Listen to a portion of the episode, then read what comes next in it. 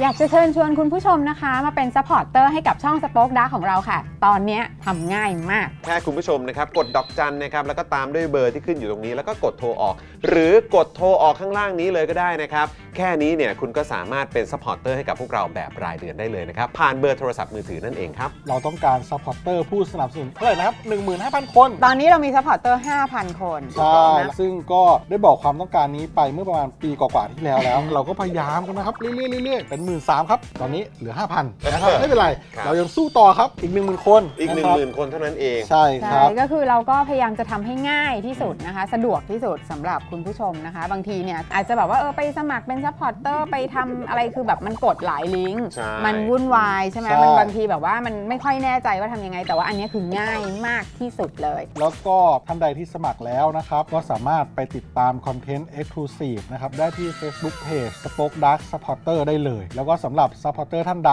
ที่เป็นผู้สนับสนุนอยู่แล้วทาง YouTube หรือ Facebook นะครับ ก็สามารถทักแชทเข้าไป บอกว่าเป็น Supporter อยู่แล้วอยากเข้ากลุ่มลับ Exclusive สำหรับผู้สนับสนุนเท่านั้นนะครับ รีบสมัคร แล้วก็รีบทักแชทกันไปได้เลยนะครับ มากันเยอะๆนะคะ อืมสมัครกันเลยครับผม อีก 1 0,000 คนจะถึงเป้าแล้ว มาสนับสนุนพวกเรากัน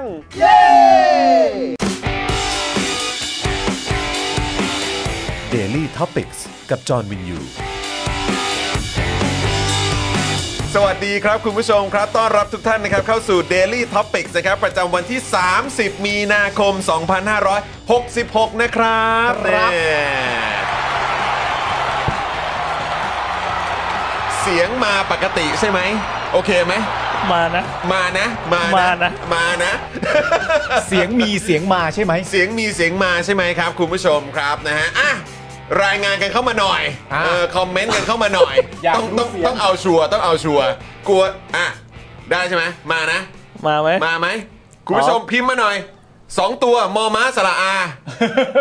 ถ้ามาจะได้แบบว่า แนะนำเข้ารายการไง าจะได้ไปต่อ เออเสียงปกติค่ะอ้าว โอ้ โอเค โอเค อ่ะคุณผู้ชมครับวันนี้อยู่กับผมจางวินยูนะครับ และแน่นอนนะครับอยู่กับคุณปาล์มด้วย สวัสดีครับคุณผู้ชมครับ รายการตัวครับ ผมว่าเสียงมาครับ เสียงมาครับผมนะครับอ่ะแล้วก็แน่นอนนะครับ วันนี้อยู่กับอาจารย์แบงค์มองบนถอนในใจไปพลางๆด้วย สวัสดีครับ เออ สวัสดีครับ นะ อาจารย์แบงค์ครับ โอ้วันนี้ได้อาจารย์แบงค์กลับมาร่วมรายการ อาจารย์แบงค์กลับมาพร้อมกับจะเรียกว่าทรงผมใหม่ไหม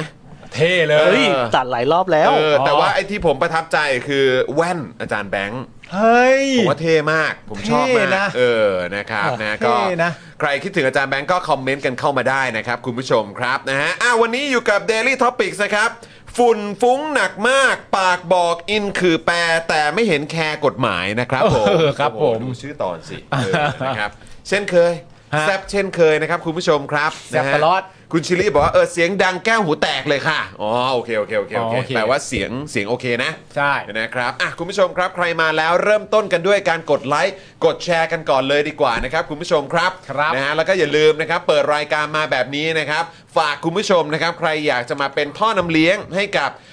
สป็อคดักทีวีนะครับ เจาะข่าวตื้นนะครับ แล้วก็แน่นอนรายการของเรานะครับ ก็คือ Daily Topic นั่นเองนะครับ คุณผู้ชมก็สามารถมาเป็นท่อนำเลี้ยงให้กับพวกเราได้นะครับ ผ่านช่องทาง ใหม่นี้เลยนะครับก็คืออาทางอ่าเครือข่ายโทรศัพท์มือถือนะครับที่คุณผู้ชมสามารถพ่วงไว้ได้นะครับกับค่าโทรศัพท์มือถือรายเดือนของคุณผู้ชมนั่นเอง ใครใช้ AS แล้วก็ d t แทนะครับกดดอกจัน 489912411 แล้วก็โทรออกนะครับนะแล้วก็มาเป็นผู้สนับสนุนพวกเราแบบรายเดือนกันเดือนละ 149 บาทตกวันละ 5 บาทเท่านั้นนะครับคุณผู้ชมครับ ครับ แล้วก็นอกจากนี้นะครับ คุณผู้ชมยังสามารถเป็นเมมเบอร์ทาง YouTube กันได้เลยนะครับ อันนี้ก็เป็นผู้สนับสนุนแบบรายเดือนให้กับพวกเราเหมือนกัน ครับ นะครับ ซึ่งความพิเศษเนี่ยก็คือว่าคุณเนี่ยก็จะมีแบชแปะอยู่ด้านหลังด้วยนะครับ ว่าเป็น VIP มากี่เดือนแล้ว ฮะ นะครับ แล้วก็ยังสามารถเอ่อใช้สติกเกอร์นะครับอีโมจิของพวกเราก็ได้นะครับ แถมยังสามารถส่งซูเปอร์แชทมาหาพวกเราได้ด้วยเหมือนกันนะครับข้อความของคุณจะเด่นตระหงานเตะตาทุกคนนะครับก่อนใครเลยนะครับ ครับ แล้วก็ ก็สามารถเติมพลังให้กับพวกเราได้ด้วยนะครับนะแล้วก็นอกจากนี้ใครที่อาจจะสะดวกรับชมผ่านทาง Facebook มากกว่านะครับก็สามารถเป็นซัพพอร์เตอร์นะฮะผู้สนับสนุนแบบรายเดือนให้กับพวกเราผ่านทาง Facebook ได้ด้วยเหมือนกันนะครับแล้วก็ ก็ช่องทางนี้ คุณผู้ชมก็สามารถส่งดาวเป็นกำลังใจให้กับผม ให้คุณปาล์มให้อาจารย์แบงค์ให้ชาวสป็อคดักทีวีทุกๆ คนได้เลยนะครับ ครับ แล้วก็อย่าลืมนะครับ เริ่มต้นรายการมาแบบนี้เติมพลังให้กับพวกเราแบบรายวันกันได้นะครับ ผ่านทางบัญชีกสิกรไทยนะครับ 0698 975 539 หรือสแกนเคอร์โคตรงนี้ได้เลยนะครับ คุณผู้ชม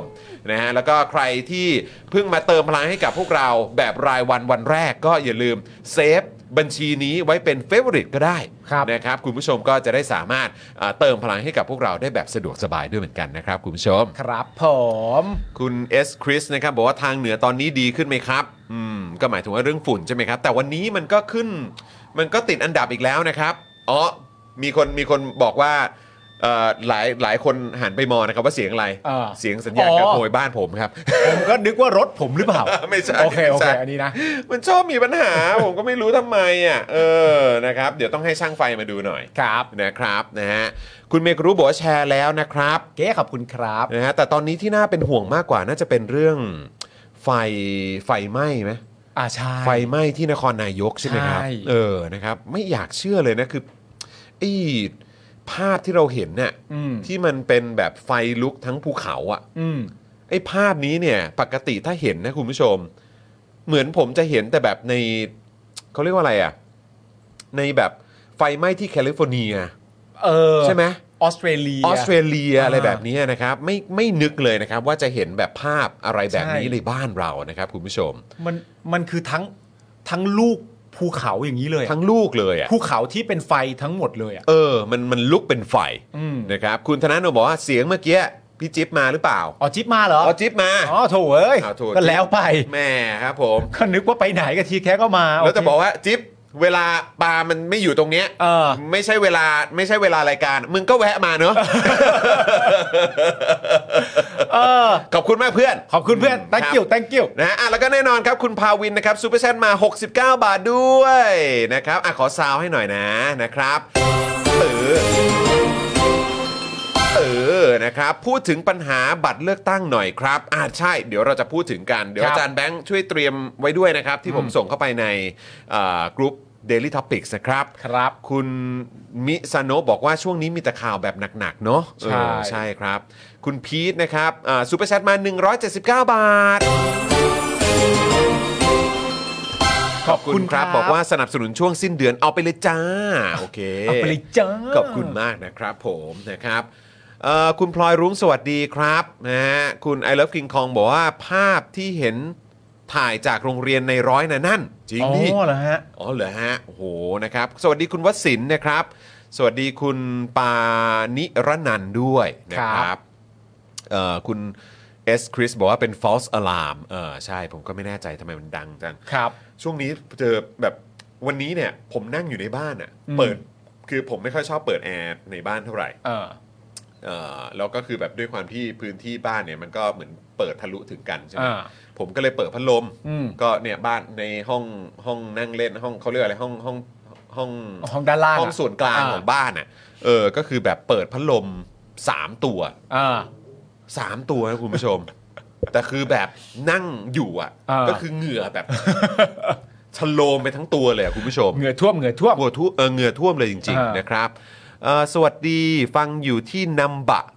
ตอนรออาหารมาเสิร์ฟครับ โอ้โหคุณชิบีบอกมา สุดๆ คุณชิบีอยู่ สุดๆ ญี่ปุ่นใช่ไหม ครับ นะครับสวัสดีคุณสุพันธ์นีด้วยนะครับ สวัสดีครับคุณสุพร คุณรณีครับ วุฒิวัฒน์ด้วยสวัสดีนะครับ ครับ อ่านะฮะอ้าวงั้นก็เอ่อไหนๆก็ไหนๆเดี๋ยวเราเริ่มต้นขอบคุณผู้สนัมสนุนใจดีของเรากันก่อนเลยดีกว่า ได้เลย นะครับ เฮ้ยวันนี้มีผู้สนัมสนุนเจ้าใหม่มาด้วยนะ ถูกต้อง อืม งั้นเราเริ่มจากตั้งฮกกี่ก่อนเลยคุณผู้ชม ค ค รั รั บบ ผม ตั้งฮกกี่นะครับคุณผู้ชม ตั้งฮกกี่บะหมี่กวางตุ้งนะครับ อาหารที่นี่เนี่ยอุดมไปด้วยดราม่าแสนอร่อยสำหรับชาวเน็ตในทุกๆวันครับ สั่งกันได้เลยนะครับที่ Facebook ตั้งฮกกี่ครับ ถูกต้องครับผมนะครับ อ่ะ อ่ะแล้วก็แน่นอนนะครับ ต่อกันด้วยนี่ดีกว่าผู้สนับสนุนใจดีของเราอีกเจ้าหนึ่งนะครับ XP Pen Thailand นั่นเอง ฮะ นะครับเมาส์ปากการะดับโปรเขียนลื่นคมชัดทุกเส้นเก็บครบทุกรายละเอียดในราคาเริ่มต้นไม่ถึงพันนะครับ ดูข้อมูลเพิ่มเติมได้เลยนะครับ ที่เพ Page XP Pen Thailand นั่นเองนะครับโอ้โห ครับ อันนี้โดนใจแน่นอนใครที่ชอบดิจิทัลอาร์ตนะครับ ฮะ นะก็สามารถใช้ได้ด้วยเหมาะกับเด็กๆด้วยนะ ใช่ นะครับอันนี้นี่อยากให้แบบพาเด็กๆเข้าสู่โลกด้านดิจิทัลกันสักที อ่า นะครับคือแน่นอนวาดกันบนแผ่นกระดาษมันก็ดีครับ แต่ว่า ครับ ตอนนี้เขาเริ่มไปแบบดิจิทัลกันแล้วนะครับ อ่า อย่าให้อย่าให้ตกเทรนด์ครับ ครับผมเริ่มเร็วเริ่มไว ใช่ นะ ถู ค กต้รับอง ผม ครับ ต่อกันที่จินตรักษณ์คลินิกครับคุณผู้ชมครับ จมูกพังเบี้ยวทะลุระเบิดมาจากไหนนะครับ มาให้หมอเชษฐ์แก้ให้ได้หมดทุกรูปแบบเลย เพราะว่าหมอเชษฐ์เนี่ยนะครับคือคนที่โรงพยาบาลทั่วไทยโยนงานยากมาให้เสมอครับ อันนี้รู้กันเฉพาะคนในวงการครับ เทพจริงเรื่องงานซ่อมจมูกพังนะครับต้องหมอเชษฐ์จินตรักษณ์คลินิกครับเข้าไปดูรายละเอียดกันก่อนได้นะครับผมที่ Facebook จินตรักษณ์คลินิกครับ ถูกต้องครับผมนะครับอ่ะแล้วก็แน่นอนครับมาถึงอีกหนึ่งผู้สนับสนุนของเรานะครับ นี่เลยนะครับ ใครที่ชอบแบบอะไรสวยๆ งามๆ ต้องนี่ครับ คุ้นเคยกันใช่ไหมกับ flowers and scarf นะครับ แต่วันนี้ขอแนะนำในฐานะว่าเป็น Benz ทองหล่อคลับนั่นเองนะครับ ครับ ทเอ่อดอกไม้นะครับคืออีกหนึ่งความงดงามที่สามารถเพิ่มสีสัน และก็ความสดชื่นให้กับชีวิตได้อย่างน่าอัศจรรย์เลยนะครับคุณผู้ชมครับเบนซ์ทองหล่อคลับครับเชื่อว่าทุกคนนะครับจะมีความสุขขึ้นเมื่อได้อยู่ใกล้ความงดงามของดอกไม้นั่นเองนะครับฉะนั้นนะครับเราขอเป็นตัวแทนเพื่อส่งมอบความสุขความสดชื่น แก่ทุกท่านนะครับในเขตกรุงเทพและปริมณฑลนะครับโดยติดต่อสอบถามได้เลยนะครับที่เบอร์ 0909619009 หรือแอดไลน์ไปก็ได้นะครับที่ at btl.flower นั่นเองนะครับหรือคุณผู้ชมก็สแกน QR code ที่ขึ้นอยู่ตรงจอนี้ได้นะครับใครอยู่ในกรุงเทพนะครับหรือว่าในพื้นที่ปริมณฑลนะครับสั่งกันได้เลยครับรับรองว่าสวยโดนใจแน่นอนครับ ครับผม แล้วเราก็มาต่อกันที่คอร์สแก้ปัญหาครับคุณผู้ชม ครับ สำหรับท่านใดที่แบบว่าเหมือนทำธุรกิจทางออนไลน์นะครับ หรือว่าทำเพจอะไรต่างๆนานาแล้ว reach เนี่ยมันลดนะครับคุณผู้ชมครับพ่อหมอของเราเนี่ยมีทางแก้ให้นะครับผม คือวิธีลดค่าโฆษณาและขยายฐานลูกค้าครับ ด้วยการเพิ่ม organic reach ครับผม จากการนับคะแนนและการบริหารโพสต์คอร์สนี้นะฮะ เรียนผ่านคลิปครับ คลิปนี้มีความยาว 30 นาที ประกอบไปด้วย PDF 11 หน้าครับ เรียนรัดเรียนไวเข้าใจพื้นฐานไปใช้กับโซเชียลมีเดียได้ทุกแพลตฟอร์มเลยนะครับ ค่าคอร์สเนี่ย 2,999 บาทเท่านั้นนะครับ ทักแชทส่งข้อความไปหาพ่อหมอได้เลยนะครับผมเซิร์ชไปนะครับที่ Facebook Page คอร์สแก้ปัญคอร์สแก้ปัญหานะครับ หรือโทรหาพ่อหมอก็ได้นะครับ ที่เบอร์ 0858275918 โทรไปได้เลยพ่อหมอรับสายเองนะครับ พูดถึงพ่อหมอนะครับจิ๊บหนึ่งก็มาอีก คลิ แล้วปนะ ก็มาอีกแล้ว มันหายไปนะคุณผู้ชม เอผอมก็ไม่รู้มันเกิดอะไรขึ้นนะทำไมอยู่ดีๆเสียงมันกลับมาดังอีกแล้ววเนี่ย นี่ประมาณ งกเลย วันละกี่ครั้งเนี่ย เออมันไม่ได้มันไม่ได้ดังมานานมากแล้วอ่ะ อ๋อ อ เหรอยู่ ดีมันดังเว้ยกูไม่เข้าใจเหมือนกัน อ๋อเหรอ ครับผมนะฮะแหม่โอ้เนี่ยวันนี้หัวก็หัวก็ โอ้นี่สัญญาณการขโมยดังผมเสียทรงเลยห ผ รอ มเสียทรงเลย โอ้โหแย่เลย วันนี้วันนี้ลองวิธีเซ็ตผมแบบใหม่ อ่า เออลองใช้ผลิตภัณฑ์ใหม่ เออ เออดูซิว่ามันมันมันมันเข้าทรงหรือ เฮ้ย ปล่า นี่คุณสีผมใหม่ปะเนี่ย อะไรนะ สีผมใหม่ปะ นานแล้วเหรอ ไม่มันแป๊บคือเรื่องของเรื่องคือผมอ่ะ เออ ไอ้เหี้ยกูแม่งเขินว่ะ คือเรื่องของเรื่องคือไอ้ตอนนั้นน่ะ ผมก็มันสีสีขาวมันเยอะใช่ไหมก็รู้สึกแบบแม่รู้สึกแก่จังเลย อ่าฮะ หรือแบบรู้สึกแบบเออทำไมมันมันมีเรื่องเครียดเยอะหรือว่าอะไร เออเออเออ อ่าย้อมย้อมแบบเอ่อเก็บเขาเรียกว่านะสีเอ่อเขาเรียกว่ากลบกลบผมขาวหน่อยละกัน อ่า ก็เลยไปซื้อมา อ่าฮะ ไปซื้อมาแล้วก็พอไปซื้อมาปุ๊บก็เฮ้ยเออเอามันออกเป็นสีน้ำตาลเข้ม อ่า ๆอะไรอย่างเงี้ยเออก็สีประมาณนี้ละกันก็เลย อ่า ไปซื้อมาพอซื้อมาปุ๊บก็ลองทำเอง อ่า พอพอล้างเสร็จออกมาปุ๊บอ่ะ อ่า หูทำไมมันถึงแบบสว่างจังวะ จริงๆมันสว่างกว่านี้นะ อ่าอ่า เออแล้วผมก็แบบไม่ได้แล้ว อ่า ก็รีบแบบว่าโชคดีว่ามีของเก่าอยู่ อ่า ของเก่าเก็บเลยเป็น อ่า สีแบบเข้มๆแบบน้ำตาลเข้มผมว่า อ่า เดี๋ยวกลบด้วยอันนี้ละกันพอ าก ลบปุ๊บทุกอย่างก็กลับสู่ภาวะปกติ อ่า พอเวลาผ่านไปครับ อ่า สระไปเรื่อยๆ มันก็ออกมาประมาณเนี้ยครับ ผมยังคิดอยู่เลย เดี๋ยวมันต้องออกมาสว่างแบบไอ้ตอนแรกที่กูพลาดแน่เลยว่ะ อ๋อไออัน เอออั อันสองโดนล้างออกไปเรื่อยๆ อันจริงก็ค่อยๆโผล่ออกมา ใช่ อ๋อ คือแบบ แล้วปกติอ่ะคุณแก้วอ่ะเขาจะเป็นคนคนทำให้ อ่า ใช่ไหมแล้วแบบวันนั้นผมแบบไม่ไหวแล้วอะคุณแก้วเขาไปต่างจังหวัดหรืออะไรสักอย่างอะ อ่า เออแล้วผมไม่ได้แล้วคุณรู้สึกแบบคุณดูโซมมากเลย อ่า เออพอมันมีขาวๆแบบแซมๆอยู่ไม่ได้แล้วกูต้องยอมแหละ แล้วพอทำออกมา ครั้งแรกก็พังเลย ครั้งแรกก็พังเลยแล้วรู้เลยว่ากูควรจะรอกูนะกูควรจะรอจริงๆ รอโปรดีกว่า ใช่ รอโปรทำให้ดีกว่า แล้วก็แบบไปเลือกซื้อสีเองด้วยนะ อ่า คือไม่สนใจรีบเดินออกไปซื้อแล้วเอาอย่างเงี้ยอืมนู่นนั่นนี่กลับมาอีกทีเนี่ยแหละครับ นี่ดู ไม่แล้วในความเป็นจริงอะถ้าเกิดว่าคุณไม่เอามือไปปาดเมื่อกี้ ครับ ผมก็จะไม่มองนะ อ๋อไม่ได้สังเกตใช่ไหม แต่พอคุณปาดเสร็จเรียบร้อยแบบ เอ้ย อ่ะ มันไม่ใช่สีเดิมที่ว่า มันก็อาจจะทำให้หน้าเราไบรท์ขึ้นก็ได้ ครับผมนะฮะอ่ะโอเค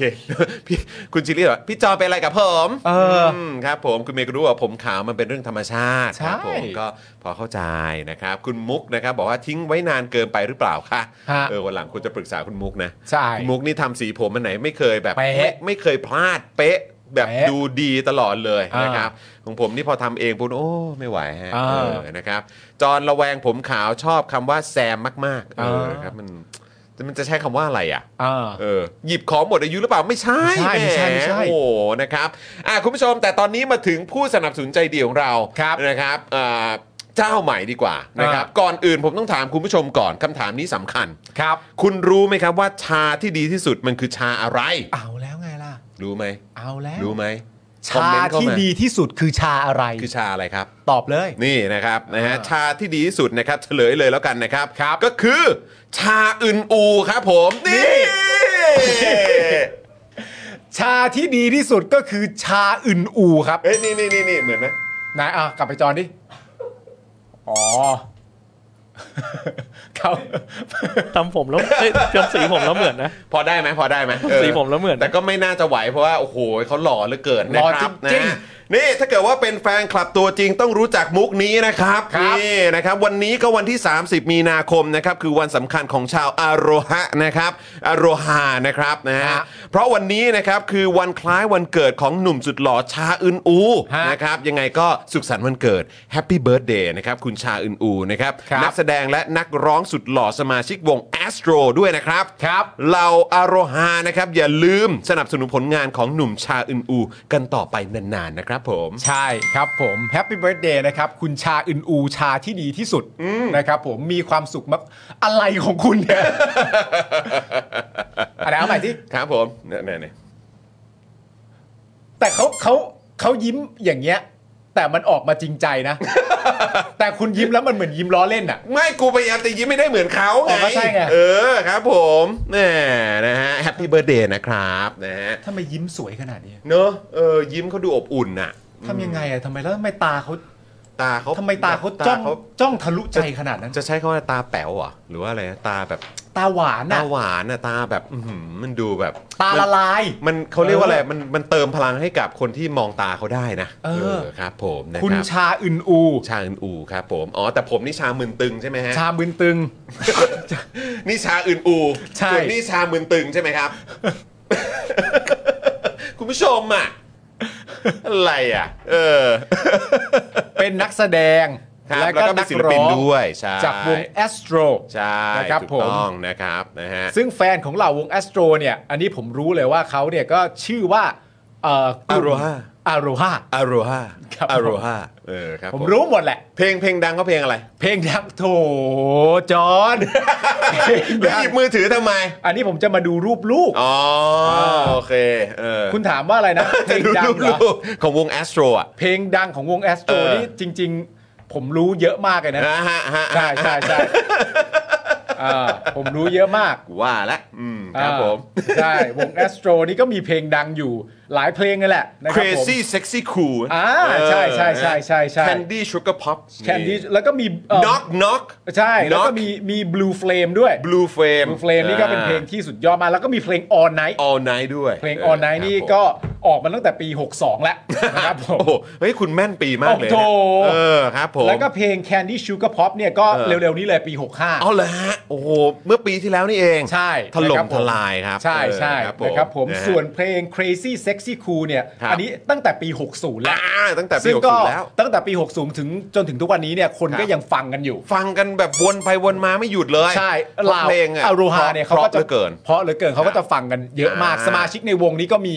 มีมากกว่าหนึ่งคน ใช่ถูกต้องครับ ใช่ ผม ครับ นี่เขา ใช่ มากันมาเป็นแบบมาเป็นมาเป็นแบบมาเป็นวงเลยอะ ใช่ เออมาเป็นกรุ๊ปเลย ใช่ นะครับแต่วันนี้เนี่ยยังไงก็ต้องแฮปปี้เบิร์ดเดย์คุณชาอื่นอูอีกครั้งนะครับ ใช่ครับผม นะฮะ วงเขานี่ก็มี 6 คนนะ อันนี้อันนี้คือมึงดูจากรูปใช่ไหม มี 6 คน นี่เราคงต้องสถาปนาตัวเองเป็นชาวอโรฮาแล้วนะ ถูกต้อง เอออโรฮา ถูกต้อง เออ มี นะ เพลงดังเยอะครับคุณ ถ้าเกิดว่าคุณผู้ชมอ่าไม่รู้จักเพลงไหนอะไรยังไงก็ นี่กูอยู่ตรงนี้นานมาก อาจารย์แบงค์ไม่ยอมเปลี่ยนให้กู นะครับนะฮะอ่ะโอเคนะครับคุณผู้ชมนะครับ ครับ ก็ขอบคุณคุณผู้ชมด้วยนะครับที่มาสนับสนุนพวกเรานะครับในแบนเนอร์โฆษณานั่นเองนะครับก็อย่างที่บอกไปอยากจะบอกเอ่อบอกรักบอกความพิเศษกับใครนะครับ ครับ ก็สามารถบอกได้ด้วยเหมือนกันอย่างวันนี้เนี่ยก็เป็นวันเกิดของคุณชาอึนอูนะครับ ฮะ แล้วก็เมื่อวานนี้เนี่ยก็มีมีเพื่อนรักใช่ไหมจะใช้ว่าเพื่อนรักหัก เพื่อนรัก หลี่ยมโหดไหม เพื่อนรักเพื่อนรัก เออนะครับเอารูปเพื่อนตอนตัดผมทรงใหม่เนี่ยโอ้โห ใช่ มาแบบว่าให้แฟนๆนะครับเอ่อ Daily Topics ได้เจอทุกคนเลยนะค I รับ cut my hair because you don't care my heart เออครับผม เจ็บนะเว้ย เจ็บนะนะครับ คุณจิรัตน์สวัสดีครับนี่ อ่า คุณจิรัตน์ทองสุวรรณมา คุณจิรัตน์ผมเข้าไปดูใน Friend Request แล้วนะ แต่พอดีผมก็ไม่รู้ว่ายังไง Friend เอ่อ Friend Request ของผมเนี่ย อ่า ถึงแบบเหมือนอารมณ์แบบอัพมาล่าสุดเนี่ย คือถึงประมาณปี 2021 ใช่ เออ ก็เลยแบบเปิดหาเท่าไหร่ก็แบบ ไม่เจอเหรอ คือแบบเหมือนล่าสุดมันไม่มีอ่ะ อ๋อ หรือว่าแบบมันมีคนแอดมาเยอะช่วงหนึ่ง เพราะตอนนั้นผมแบบไป ผมไปเล่นแบบเหมือนแข่ง Overwatch อ่ะ ่า เออ แล้วก็คงมีคนเห็น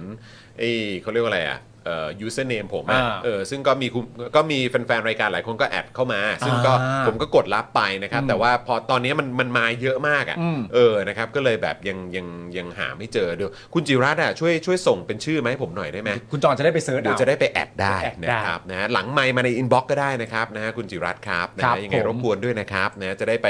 เอ่อลงสนามรบด้วยกันนะครับ ครับผม นะครับผม คุณก้าวเลเวล ชน อัพ ชวนไปเล่น Call of Duty ใช่ ครับ บอกว่า ผม ปลื้มใจนะครับ ครับ เข้ามาก็เจอปาล์มโชว์ภูมิ ฟาร์มรู้แน่นจุ ก เห็นะฮะเรื่อง K-POP เรื่อง everything K-POP นี่ผม ได้หมดฮะ ผมว่าผมเบอร์หนึ่งนะ ผมว่าคุณควรจะไปร่วมจัดเอ่อ Freedom Talk กับพี่โอ๊ตแล้วนะฮะ ใช่ เออครับผม อ่า เออ ก็ นะฮะ เพราะว่าความรู้ผมกับพี่โอ๊ตนี่ต้องถือว่าแบบบี้กันมาเลย บี้กันมาเลย บี้กันมาเลย บี้กันมาเลยใช่ไหมฮะโอ้โหเบี้กันมเล ตายแล้ว เออหรือการ นะคบ เรียกว่าสุกริตกันมาเลย ฮะ ความรู้ผมกับพี่โอ๊ตนี่เรียกว่าสุกริตกันมาเลยฮะ คุณไม่คุณไม่คุณไม่นรงค์ชัยไปเลยอะ นะโอ้ย ผมขออนุญาตไม่เมนชั่นดี ข ก อ ว่า ไม่เมนชั่นดีกว่า ไม่เมนชั่น ใช่ไหมฮะ ดีกว่า เออนะครับคุณมุกบอกว่ามันน่าจะล้นจนทะลุไปแล้วอะค่ะ ครับ เราต้องเป็นคนแอดไปแทนเราก็เป็น ใช่ อ่า นี่ไงคุณจิรัตน์บอกว่าเดี๋ยวผมส่งรหัส ID หลังไม้นะครับ ได้เลยครับ ขอบ ผ คุ ม ณครับ คุณสิงห์ทองว่าจะคุณจรหญิงก็ว่ามาเฮ้ย เออ โอ้โห จอนไม่รับแอร์เหรอวะ โอ้โหไม่ใช่ เออ มครับผมผมก็ตามแบบกดรับแอดอยู่ ถ้าเป็นคุณชาอึนอูเขาไม่ทำแบบนี้หรอกนะ บอกให้ ยังไงนะฮะ อ่ะ ตัดมาจานแบงค์น่ารักเลย นี่ เป๊ะเลย เป๊ะเลย เอ๊ะเห็นไหม กู พ ว่า ยายามแล้ว ถ้าเมื่อ พ กี้ ยายามแล้ว ถ้าเมื่อกี้ตัด เออ ตัดเฉพาะหน้าคุณนะกูว่าได้มีมอะ อะไรนะ มันมีมันมีมีมอ่ะคือคุณชาญอูเนี่ยเขาทำหน้าแบบนี้เนี่ยก็คือหล่อละลาย อ่า โดนใจแฟนๆกันอยู่แล้ว หรือ ครั ว่า บ จะเป็นใครก็ตาม แต่ถ้าหน้าผมเมื่อกี้มันก็จะเหมือนแบบ เหมือนมันจะมีมีมแบบที่เป็นแบบหน้าตัวแลคคูนหรือตัวอะไรสัก อย่าง ที่หน้าแบบตาแป๋วๆหน้างงๆอ่ะเออครับผมผมคงไปทรงนั้นนะครับ ฮะ นะฮะคุณแพมบอกว่าดีครับพี่จอมพี่ปาล์มรายการยามทายเมื่อคืนแดงส้มตีกันเละจนอาจารย์พิษเนี่ยต้องห้ามมวยเลยครับพี่จอน เฮ้ย จริงหรือเปล่า เออ ก็เห็นแบบมีคนตัดคลิปมาแชร์อยู่นะ เห็น เหร มี อ พูดถึงเรื่องของแบบ โอ้โห เขาเรียกว่าอะไร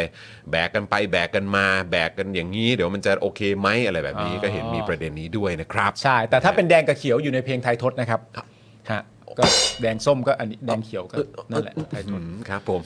ผมนี่สุกฤตกันมาเลยฮะ เอ อนั่นแหละครับ มา นะ จ ฮะ สุฤต กูว่าแล้ว ขออภัยฮะขออภัยขออภัยว่างๆก็เล่นไปฮะ ครัว่าง บ ๆก็ ผ เล่น ม ไป เอ้ยมันต้องขยันยิง ขยันขยันยิง นะครับ คุณชิรัตนะครับ เย่ดูสดทันด้วย ครับ นะ ผม ผมนะฮะนี่เรามีทั้งคุณจิรัตน์แล้วก็คุณชิรัตน์ด้วยนะครับ ครับผม นะฮะคุณชิลลี่บอกว่าอ๋อเออนะฮะแล้วแต่นะตามสไตล์เลยนะครับ ผมว่าไม่ค่อยนะเมื่อคืนคุณธนาโนนบอกมา ไม่ค่อยเหรอฮะ เนะครับเหรอเออนะครับผมก็ไม่แน่ใจฮะช่วงนี้รายการเยอะจริงๆคุณผู้ชม ใช่ เนอะรายการมันเยอะนะครับ อ๋อเมื่อวานก็มี ะ ราย ให้ติดต การ เย นั้ อะ นไปด้วยนี่ ครับ เมื่อวานมีรายการอะไรนะพักการเมืองปะ อ๋อเออใช่จริงด้วย มีรายการพัก เป็นไง การเมือง บ้างคุณผู้ชม ก็ คุณได้ดูไหม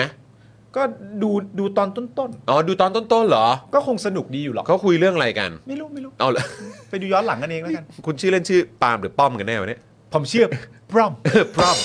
ปรอมไม่รู้ไม่รู้ไม่รู้ไม่รู้ ก็ยังไงก็ได้ หรือว่าจะชื่อปล้อง สวัสดีครับผมมาเป็นปล้องครับผม สวัสดีครับผมปล้องเองครับ สวัสดี โอ้โหครับผม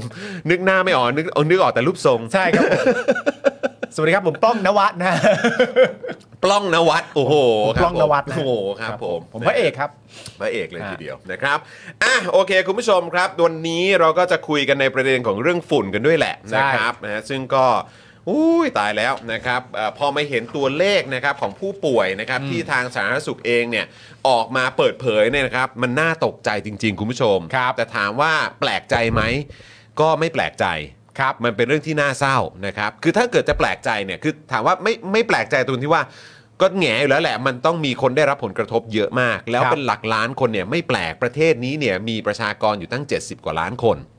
ใช่ไหมครับนะ70 ล้านแล้วกันนะครับ ในพื้นที่บริเวณที่เราก็เห็นภาพกันอยู่ โดยเฉพาะภาคเหนือหรือว่าภาคอีสานเนี่ยนะครับ ตรงนั้นเนี่ยมีคนอยู่เท่าไหร่ล่ะ ใช่ ผมว่าก็ต้องมีเป็น 10 ล้านแหละนะค ครั รับบ ตัวเลขที่เปิดเผยออกมาเนี่ยนะครับนะฮะก็อยู่ที่หลักล้านเหมือนกัน อ่าน นะครับ แต่ผมเชื่อว่ามันน่าจะมีมากกว่านี้ ครับ นะครับตัวเลขที่มีการนำเสนอกันนะครับก็มีประเด็นที่กระทรวงสาธารณสุขนะครับเผยช่วง 2 เดือนครึ่ง มีคนป่วยจากฝุ่นและมลพิษกว่า 1.7 ล้านคนครับ ครับ แค่สัปดาห์เดียวนะครับ พุ่งพรวดไปถึง 228,000 คนเลยนะครับ ครับ นะฮะแล้วก็ยังมีประเด็นนะครับที่พบทบลั่นนะครับ คนพ่นกำแพงวัดพระแก้วนะครับ ถ้าคนดีคนปกติก็คงไม่ท อืม ำนะครับ แล้วก็ยังมีประเด็นนะครับที่เดี๋ยวขอเออเชื่อมโยงมาจากวันที่มีการพูดคุย เอ่อกับเหล่าตัวตึง ใช่ นะครับ อัปเดตกันหน่อยดีกว่านะครับว่าตัวตึงของแต่ละพักเนี่ยเขาพูดอะไรกันบ้างในประเด็นของมาตรา 112 นั่นเอง ครับผม นะครับ แล้วก็เอ่ออีกอันหนึงนะครับที่ต้องพูดถึงกันนะครับก็คือประเด็นเรื่องที่นิด้าโพลครับ ครับ โต้ชัยวุฒินะครับ บอกว่าเฮ้ย ไม่ได้ลืมใส่ชื่อประวิทย์แต่ติดแต่คนเนี่ยเขาติดเรื่องสุขภาพกัน อืม นะครับ แล้วก็มีประเด็นว่าเพื่อไทยกับก้าวไกลเนี่ยนะครับ คู่แข่งเอ่อที่แบบดูเดือดมากๆ ในสนามเลือกตั้งของกทมด้วย เอ้ยเมืองหลวงเมืองหลวงเอ้ย ใช่นะครับ แล้วก็เอ่อก็เดี๋ยวพูดถึงเรื่องนี้แล้วเนี่ยเดี๋ยวก็ต้องพูดถึงเรื่องความกังวลเกี่ยวกับบัตรเลือกตั้งด้วย ถูกต้อง นะครับ รอบนี้ 2 ใบไง อืม นะครับก็มีของบัญชีรายชื่อหรือว่าพักกันแหละ ครับ นะครับแล้วก็อีกอันก็คือในพาร์ทของเขตหรือว่าเอ่อในแต่ละเออนั่นแหละก็เขต สส การ เขต เลือกตั้งต่างๆนั่น นะ เองนะครับเดี๋ยวเรามาคุยเรื่องนี้กันนะครับ ครับ คุณพลอยรุ้งบอกว่าไม่ใส่หน้ากากจะรู้สึกหายใจไม่ออกจริง ๆ ฝุ่นมันเยอะจริง ๆ ครับ อ่าครับผม นะฮะเอ่อคุณสไปซ์โซดานะครับ สวัสดีนะครับนะฮะ ครับ เอ่อคุณธนนนท์นะครับนะฮะคุณวินยูชนนะครับสวัสดีครับ ครับ คุณโอโอจีหรือเปล่า ออกเสียงถูกไหม โอเจวาย OJY นะครับนะตัวตึงสุภชัยพูดถึงโควิด ได้อื้อหือครับผมก็สมบูรณ์แบบไม่ใช่เหรอ โอ้สมบูรณ์แบบครับ สมบูรณ์แบบครับผม โอ้สมบูรณ์แบบครับพูดเลย มันมีวอร์ดดิ้งหลายอันนะคุณผู้ชมที่มันแบบมันเป็นเหมือนเหมือนวอร์ดดิ้งประจำเทปนะจริงๆนะโอ้สมบูรณ์แบบครับ เออ ใช่ไหม เจ๋ เจ๋ง ง เล เลย ย แจ๋วเลย เฮ้ยเราพูดพร้อมกันเลย มัน ว่ะ ต้องอย่างนี้เลย เจ๋งเลยแจ๋วเลยเออนะ แล้ว ค ก็ รับ มีก็เป็นเรื่องที่น่ายินดีครับ มีมีมีเหมือนกัน มีเหมือนกัน แล้วก็มีจังหวะจังหวะชัยวุฒิขอยกมืออะอันนี้ข้อมูลบิดเบือนนะครับผมเขาบอกรัฐประหารรัฐประหารไม่ทำไม่ไม่ทำให้ใครตายนะ คือแบบโอ้ยตายแล้วนะครับเออคือแบบเอ้ยเดี๋ยวเดี๋ยวเราคงได้เห็นอะไรแบบนี้กันอีกเยอะครับคุณผู้ชม เยอะฮะ นะครับ พอมันเข้าใกล้เลือกตั้งแล้วก็เอ่อจำพูดว่าไงเดียอะไรที่เคยอายอ่ะ ครับ ก็จะไม่อาย ถูกต้อง เออ อะไรที่เคยอายมาก่อนที่พะอย่างน้อยก็พยายามจะอายอยู่สักนิดนึงอ่ะก็เริ่มจะไม่อายแล้ว อืมนะ นะครับ ครับนะฮะเอ่อคุณจิรพัฒน์บอกว่าที่บ้านจะ 200 แล้วค่ะ มองไกลไม่เห็นมีแต่ฝุ่น โอ้ย ครับ ตาย ผม แล้วนะครับเอิ่มอ๋อโอเคนะครับ รอซ้ำความเห็นนะฮะสอสอตัวตึงอยู่แล้วครับ อ๋อโอเคนะครับเอ่อ หลายคนว่าเหรอแบบนี้จะเรียกว่าสมบูรณ์แบบจริงๆเหรอ สมบูรณ์แบบเลยเขาพูดเลย เออครับ โอ้ สมบูรณ์แบบครับ อ้าวก็คุณผู้ชมแสดงความเห็นกันได้ อ่าน นะครับนะฮะก็เราก็เอ่อเขาเรียกว่าอะไรได้รับผลกระทบจากโควิดกันทุกคน ครับ นะครับรวมถึงการบริหารจัดการนะครับแล้วก็การแก้ปัญหาในช่วงที่ผ่านมาด้วยนะครับ ครับ นะฮะอ่ะคุณผู้ชมครับงั้นเรามาที่ประเด็นของเรื่องเอ่อฝุ่นก่อนไหมที่ ได้ มันกระทบ ถึงสุขภาพของพวกเรานะครับ ได้ครับ รายละเอียดค่อนข้างเยอะเดี๋ยวเราช่วยกันคุณ ได้ ปาล์ม คุณจรเริ่มก่อนเลย ผมเริ่มก่อนเลยแล้วกันนะครับ นายแพทย์โอภาสการกวินพงศ์ครับคุณผู้ชม ปลัดกระทรวงสาธารณสุข ชื่อนี้จริง ๆ เราก็คุ้นกันตั้งแต่โควิดแล้วเนาะนะครับ ออกมาเปิดเผยนะครับว่าจากข้อมูลเฝ้าระวังโรคที่เกี่ยวข้องกับมลพิษทางอากาศเนี่ยนะครับ ระหว่างวันที่ 1 มกราคม ตั้งแต่ต้นปีเลย 1 มคนะครับนะฮะวันปีใหม่นะครับมาจนถึง 19 มีนาคมที่ผ่านมาเนี่ยนะครับ พบผู้ป่วยด้วยโรคที่เกี่ยวข้องกับมลพิษทางอากาศนะ อืม ต้องใช้คำนี้เลยนะมลพิษทางอากาศนะ นะค ครั รับบ จำนวน 1 7 3 9 7 6 คน อืม สัปดาห์นี้เนี่ยเพิ่มขึ้นจากสัปดาห์ที่ผ่านมา 228,870 คน กลุ่มโรคที่พบสูงสุดเนี่ยนะครับก็คือกลุ่มโรคทางเดินหายใจ กลุ่มโรคผิวหนังอักเสบ และกลุ่มโรคตาอักเสบ อืม ตาอักเสบด้วยแล้วอ่ะ คือแบบ ใช่ป่ะไอตอนทีแรกที่คุยกันน่ะ เออ ที่เวลากูมาจัดรายการแล้วกู ตา ตา แดงๆ แดงๆอ่ะ เออ กูก็แบบยังคิดอยู่เลย เอ๊ะหรือว่ากูเป็นอย่างอื่น ไป วะ แพ้อะไรเป็นพิเศษมาหรือเปล่า ว่อะไรอย่างเงี้ยนะครับ งั้นก็แปลว่ามีคนอื่นเจอปัญหานี้เหมือนกัน ถูก นะฮะ ผมเนี่ยจะมีปัญหาในเรื่องของเอ่อระบบทางเดินหายใจ อืม แล้วก็ตา อืม ก็คือตาแดง จมูกตัน อ่าใช่ จาม ใช่ หรืออะใช่ไรแบบนี้ใช่ไหมเอ่อคุณแก้วเนี่ย อืม เขาไม่ค่อยจาม ตาไม่ได้เป็นอะไร แต่มีปัญหาเรื่องแบบผิว อ๋อเหรอ เออแพ้เหมือนแบบ อ่า เหมือนแบบเกิดอาการแบบเนี่ย อืม ตรงขงตรงแขนตรงคออะไรอย่างเงี้ยบางที อ่า ก็แบบคันเหมือนกัน ผมกับคุณไทนี่เป็นเหมือนกันก็คือเจ็บคอ เจ็บคอ เจ็บ ใช่ไหม ข้างในคอ เงินก็อันนั้นก็คล้าย ๆ กันก็คือทางเดินหายใจเหมือนกั ใช่ แหล น่าจะเป็นอย่างนั้น นะครับ แล้วก็ที่น่าเป็นห่วงนะคุณผู้ชม คือพวกเราอ่ะ ขนาดอายุขนาดนี้อะ อืม ก็ถือว่าเป็นผู้ใหญ่แต่คนที่น่าเป็นห่วงที่สุดก็คือเด็ก ใช่ ๆ ลูกเราเนี่ยแหละ ใช่ คุณผู้ชม ใช่ เออนะครับแล้วใน1ล้าน7แสนกว่าคนเนี่ยที่เขามีการรายงานเนี่ยคือไม่อยากจะคิดเลยนะครับว่ามีเด็กทั้งหมดกี่คน อ่า จริงๆนะคุณผู้ชม คุณผู้ชมล่ะนะฮะคุณผู้ชมเ อาการเป็นยังไงบ้างช่ อาว ง การเป็นยังไงบ้างะ จาก ครับ ฝุ่นนะครับ เรื่องฝุ่นนะคุณผู้ชมแชร์มาได้นะครับ นี่ไง คุณพลอยรุ้งบอกว่าแพ้ระคายเคืองผิวอะสิ อ่าน นะครับอาจิใช่ไหมฮะ นะครับ อาจิ เออนะครับ แล้วก็ระคายเคือง อืม ใช่ไหมครับ ก็มีด้วยเหมือนกันนะครับ เออนะฮะก็ลองแชร์เข้ามาได้ คุณผู้ชมมีอาการอะไรไงบ้าง คุณพีทบอกว่าไปทำธุระที่กทมมาช่วงสัปดาห์ก่อน ที่ฝุ่นหนักๆภูมิแพ้ขึ้นจนต้องเข้าโรงพยาบาลครับ โอ้โหฮะ คุณพงพักก็แสบตา อ่า นะครับ ใครอยู่ข้างนอกกันเนาะนะครับ คุณไทเกอร์เอสบอกว่าระคายไปทั้งตัวเลยครับอ๋อหัวใจด้วยเหรอครับ อ๋อครับ เออ ผม นะฮะคุณเมกุรุก็บอกว่าเจ็บคอแสบผิว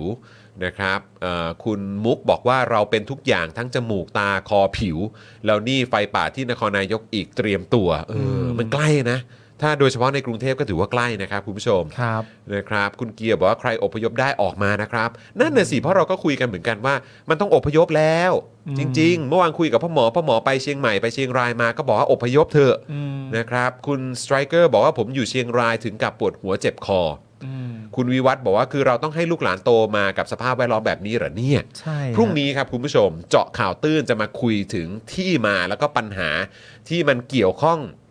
ตามมุมมองของพวกเราเนี่ยนะครับ มันน่าจะเกี่ยวข้องโดยตรงเลยแหละ อืม กับ PM อืม 2.5 กับสถานการณ์ที่เป็นอยู่ตอนนี้ อืม นะครับ ซึ่งเรื่องที่น่าตกใจครับคุณผู้ชม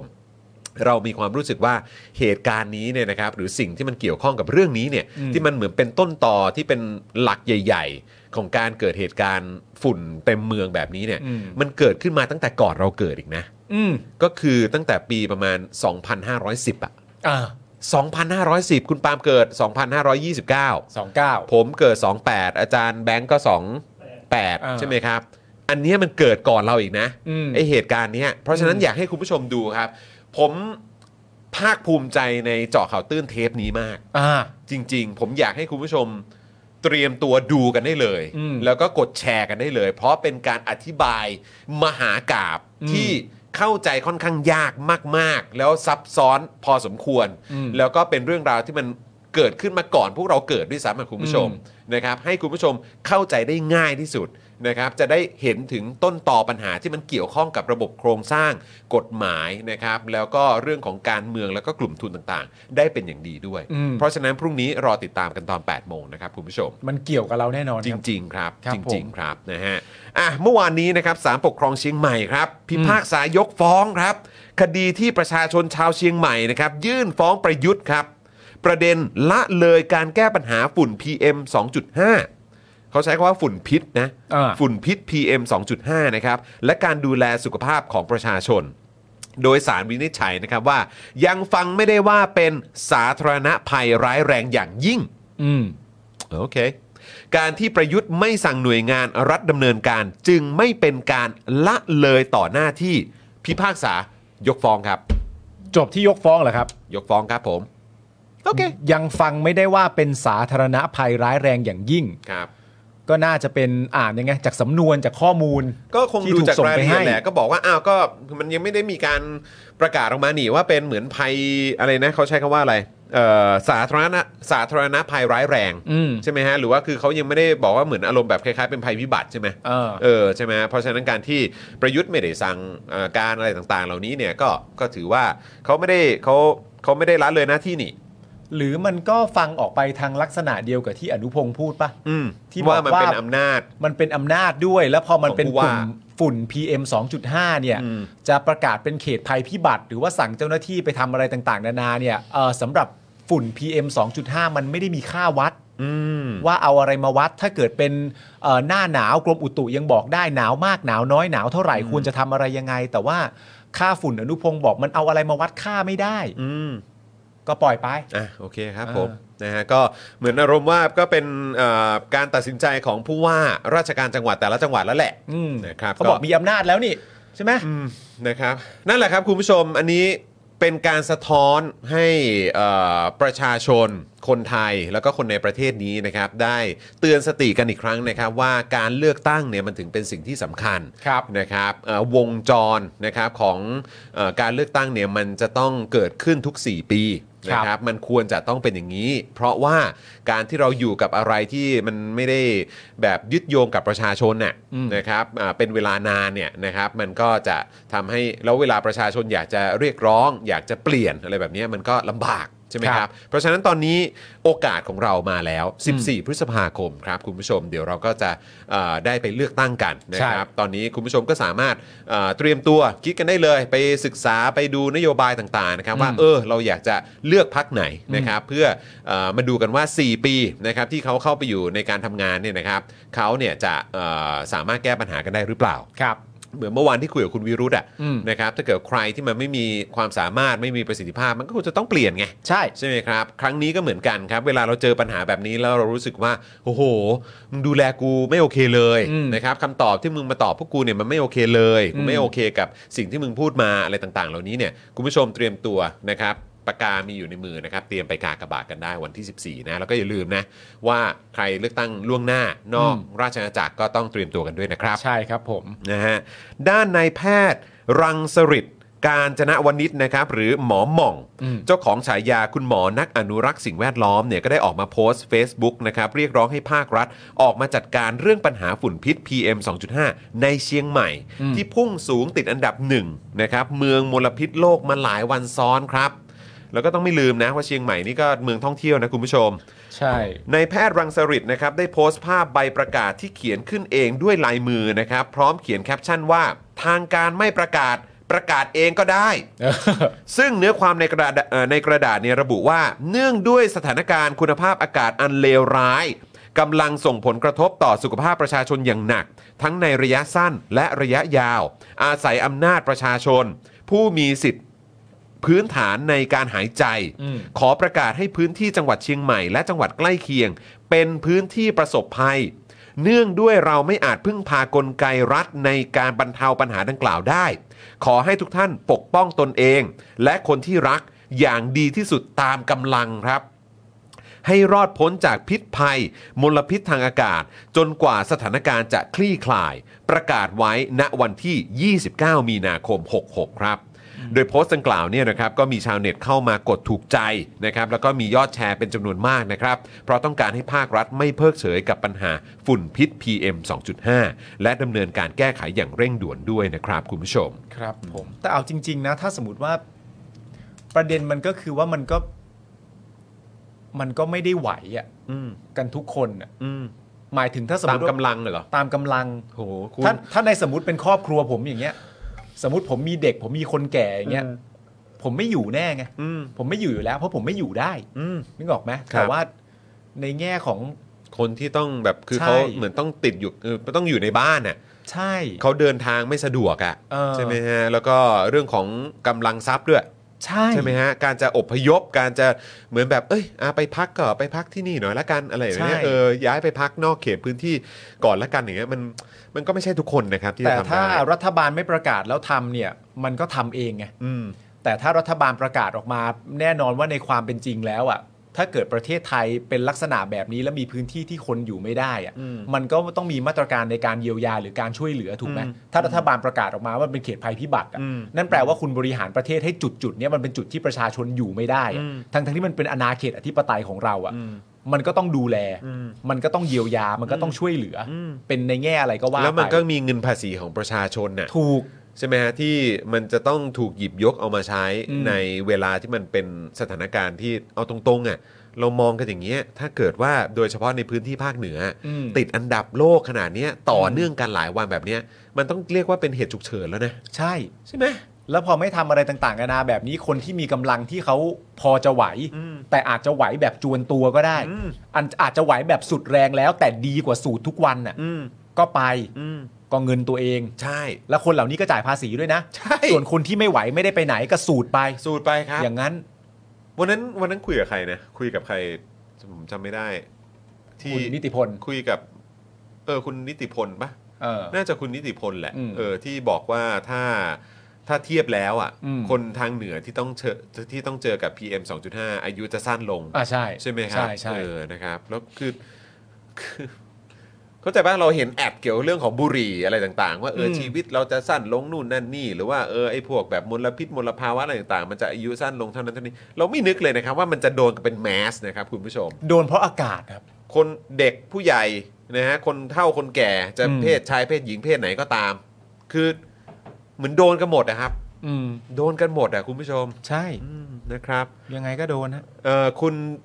ดังสุริยาบอกว่าปีนี้ลานินยาเอลนินโยด้วยแรงยาวไฟป่าฝุ่นจะหมดง่ายเหรอครับอืมนั่นแหละสิครับ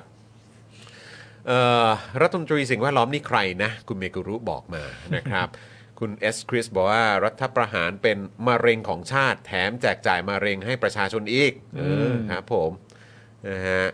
เอ่อใช่ไหมเออคุณสไปซ์บอกว่าใช่ครับสสต้นนิติพลใช่นะครับก็ที่คุยกันวันก่อนนะเนาะ ครับ แล้วก็มีประเด็นเสริมใช่ไหมครับ ประเด็นเสริมนะครับผมก็เป็นประเด็นที่กำลังพูดถึงอยู่มากเลยนะตอนนี้นะครับ ก็คือเมื่อวานนี้คุณผู้ชมครับ มีรายงานว่าเกิดเหตุไฟไหม้บริเวณเขาชะพลูอำเภอเมืองนครนายก จังหวัดนครนายกครับ ซึ่งพื้นที่เกิดเหตุนะครับ มีลักษณะเป็นเขาสูงชันเลย ต่อมานะครับ ไฟได้ลุกลามไปยังเขาแหลม ซึ่งอยู่ติดกัน โดยเจ้าหน้าที่เนี่ยได้ระดมกำลังจากทุกภาคส่วนนะครับ เข้าพื้นที่เพื่อควบคุมไฟไม่ให้ไฟเนี่ยขยายวงกว้าง แต่ด้วยในพื้นที่เนี่ยมีกระแสลมแรงทำให้ไฟลุกลามอย่างรวดเร็ว จนขยายวงกว้าง ส่งผลให้ประชาชนในพื้นที่ครับ ได้รับผลกระทบเนื่องจากมีฝุ่นและเขมเหลาต่างๆเนี่ยลอยมากับลม จนเกลื่อนบ้านไปหมด รวมถึงมีกลุ่มควันไฟจำนวนมากลอยมาตามกระแสลม เข้าตามบ้านเรือนประชาชนทำให้เด็กและผู้สูงอายุได้รับความเดือดร้อนอย่างหนักนะครับ โดยกรมอุทยานแห่งชาติสัตว์ป่าและพันธุ์พืชเปิดเผยว่า เหตุการณ์ไฟไหม้ครั้งนี้นะครับ เริ่มไหม้ตั้งแต่วันที่ 28 มีนาคมครับ